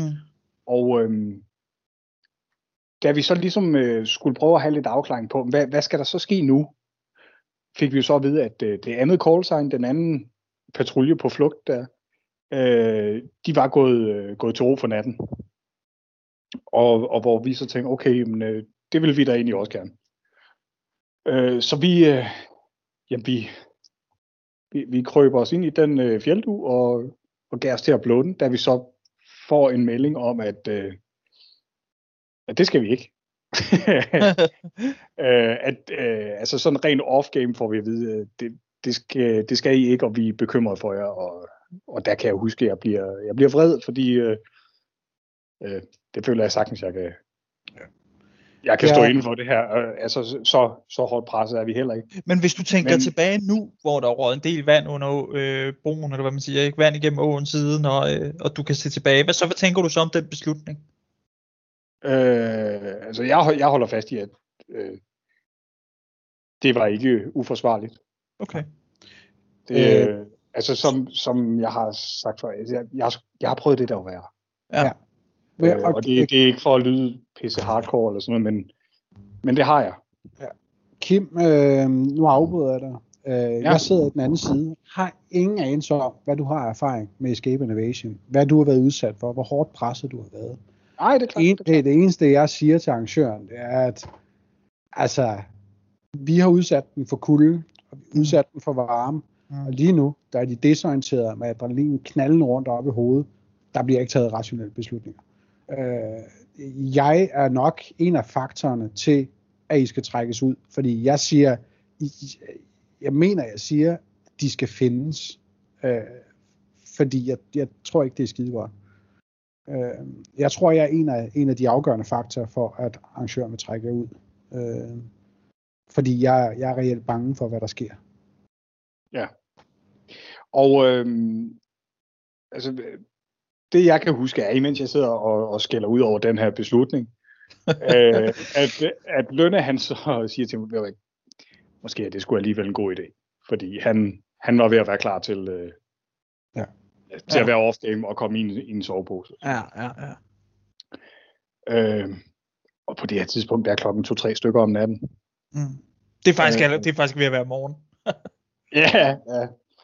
Øhm, og hvor jeg så øh, tænker, okay, jamen det er så, fordi jeg synes, det her det er fedt, og jeg har lyst til at blive ved, så, så skal jeg jo ikke øh, altså holde lønne som gissel herude. Mm. Øh, så det, den er jeg så med på, og tænker, jo, jeg kunne sgu egentlig også godt ligge i en sovepose nu. Det ville da være okay. Så, øh, så det gør vi. Vi, øh, vi går et sted hen, øh, ud til vejen, ud til en asfalteret vej, og der bliver vi så samlet op og kørt til den her shelterplads. Og det er om lørdagen, det her, eller hvad? Ja, tidlig søndag morgen, tror jeg. Ikke? Tidlig søndag, ja. ja, okay, vi har så bevæget os ind over øh, søndag, naturligvis. Og ja. hvad, så, hvad sker der så øh, søndag morgen? Fortsætter øh, spillet? Ja, altså spillet fortsætter for de resterende folk, der stadig er på flugt. Okay. Øh, vores største bekymring op øh, i forhørsteltet, det er den første tanke, der slår, da vi vågner fra den time, vi måske er lukker øjnene der, der vi skal ned, vi skal ned til Kim og Lønne. Mm. Øh, vi, skal, vi skal ned til dem. Vi skal, vi skal snakke med dem. Vi, vi bliver nødt til det. ja, ja. øhm, men, men spillet kører reelt set videre, det ender vist også med, at de andre de bliver pinned out, øh, bliver omringet til sidst. Øh, jeg har ikke rigtig fokus på mere, fordi jeg kan ikke mere. Jeg, jeg har ikke lyst til, mm. til at deltage mere. Jeg, jeg, jeg, skal, jeg skal bare vide, at Kim og Lønne, de har det godt. ja, ja. Øhm, og du har heller ikke selv sovet og sådan. Nej, altså, ja. lige præcis. Vi er, vi er ret flade. Og det kender vi jo alle tre, det her med, når oh, søvn ja. den er dårlig der, så altså, man når bare et punkt, hvor at, uh, der er ikke mere tilbage at give af. Lige præcis. Øh,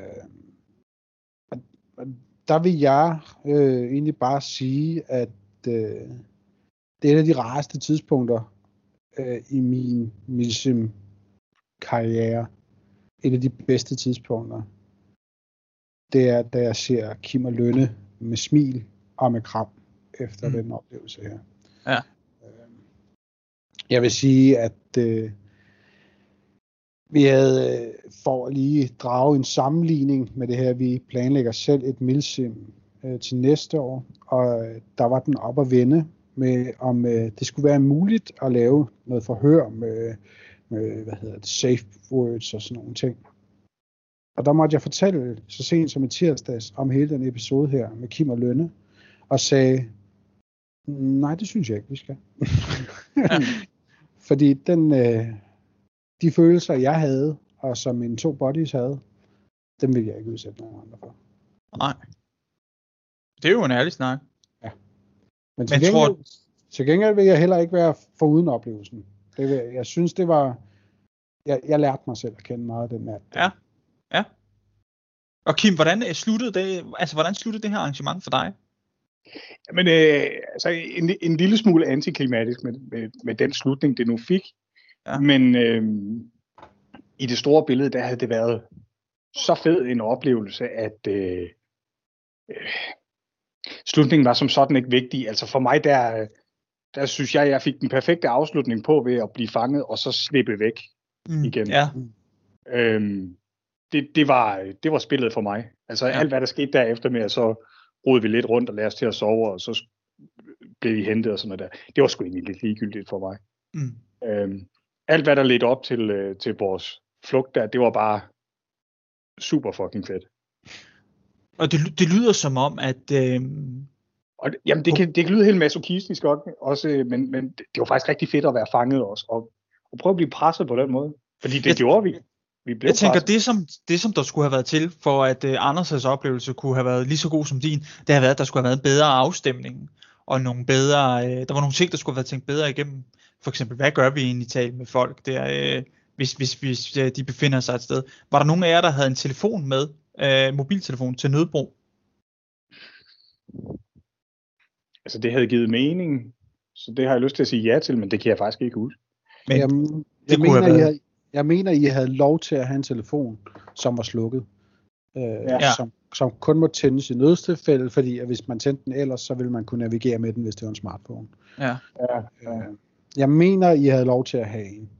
Øh, ja, det, skal ikke, det skal ikke siges, at jeg havde en dårlig oplevelse, men, men, men det eneste, jeg reelt set havde oplevelse, det var frustration uden skov, hvor jeg ikke vidste, hvordan jeg fandt folk. Og mm. to, øh, så skulle jeg afhøre to personer, der var fanget. Det var, men det, det, det, du havde det, haft en bedre oplevelse, hvis du vidste, at, øh, at øh, Kim og Lønne havde været okay så kunne du også slappe lidt af, ikke? Ja, ja, ja. Altså, men jeg fandt jo ud af, at de var okay, og de ja. var med smil. Hvis det havde været de tre andre, jeg anede ikke, hvem de andre var. Jeg havde set dem i periferien til et milsim før, ja, men det er ikke nogen, jeg var på kram eller snakkemåde med. Mm. Og hvis det var en af dem, jeg havde udsat det for, og ikke kunne få et kram om søndagen, og få et smil og sådan nogle ting, så, så tror jeg sgu ikke, jeg var kommet så let over det, som, som, som jeg gjorde. Mm. Øh, fordi det var to mennesker, jeg kendte. Det var folk, jeg var på kram med. Det var folk, jeg har grinet med. Ikke? Ja, ja, ja. ja. Hvis altså, jeg vil gerne lige have lov at sige, at, at hvis, hvis rollerne havde været byttet om, både dengang, hvis de bliver det fremover, så jeg har sgu ingen skrubler eller forbehold, Anders. Nej, nej, men det ved jeg også godt. Og det er også det, jeg har sagt til dig mange gange, det er, at jeg frygter den dag, du står i den anden ende.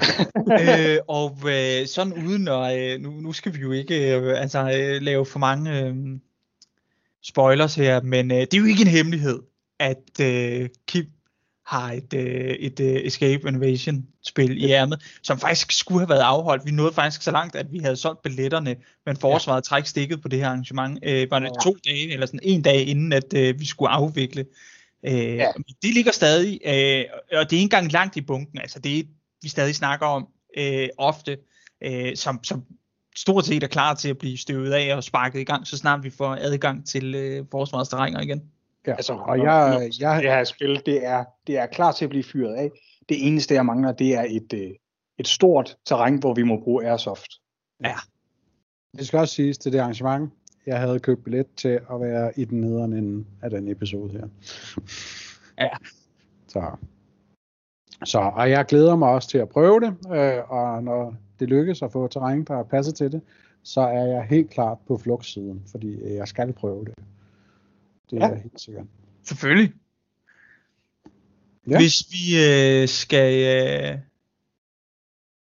hvis vi skal videre herfra nu og til en øh, afslutning på denne her udsendelse. Hvad så, dreng? Er der ting, der skal siges? Jamen altså ikke andet end, at jeg kom i tanke om, at, at jeg har sgu flere ting, jeg gerne vil snakke med, med Holbæk om. Øh, så jeg synes helt klart, at, at han skal være gæst igen en anden gang. Ja, helt sikkert. Ja. Det, jeg tænker også en masse ting, øh, som jeg rigtig gerne vil snakke om, så jeg vil da bare glæde mig til en invitation i fremtiden også. Det er ja, helt sikkert. Helt sikkert. Og øh, jamen så øh, tusind tak, fordi du kunne komme, Anders, og øh, være med til at øh, underholde øh, lytterne, og specielt os, på øh, vores øh, nye øh, podcastprojekt her. Hvor man kan sige, at det her, det vil jo være øh, det, den øh, anden episode, men måske det første øh, rigtige sådan afsnit, hvor vi altså bare optager, optager, optager. Ja, det har været super fedt at være med i hvert fald. Det, skal det, det var fedt at have dig med. Ja, øh, lige her til sidst, så vil jeg sige, at øh, vi har øh, fået fat i noget øh, optageudstyr, som vi skal øh, bruge på et senere tidspunkt, når vi er ude, øh, og vi kan øh, mødes, øh, Kim og jeg, eventuelt også med gæster og sådan nogle ting, så vi kan øh, vi ikke længere er bundet af, at vi skal være på vores computer, og at øh, jeg øh, nu i talende stund er ved at finde ud af et, øh, et andet øh, hosting site til vores podcast. Øh, ja. Men øh, det vil der komme øh, mere om på senere tidspunkt på vores øh, Facebook-side. Fedt. Ja, lige præcis. Godt. Farvel og tak. Så er det bare at sige tak for nu. Hej. Ja, tak for nu. Hej.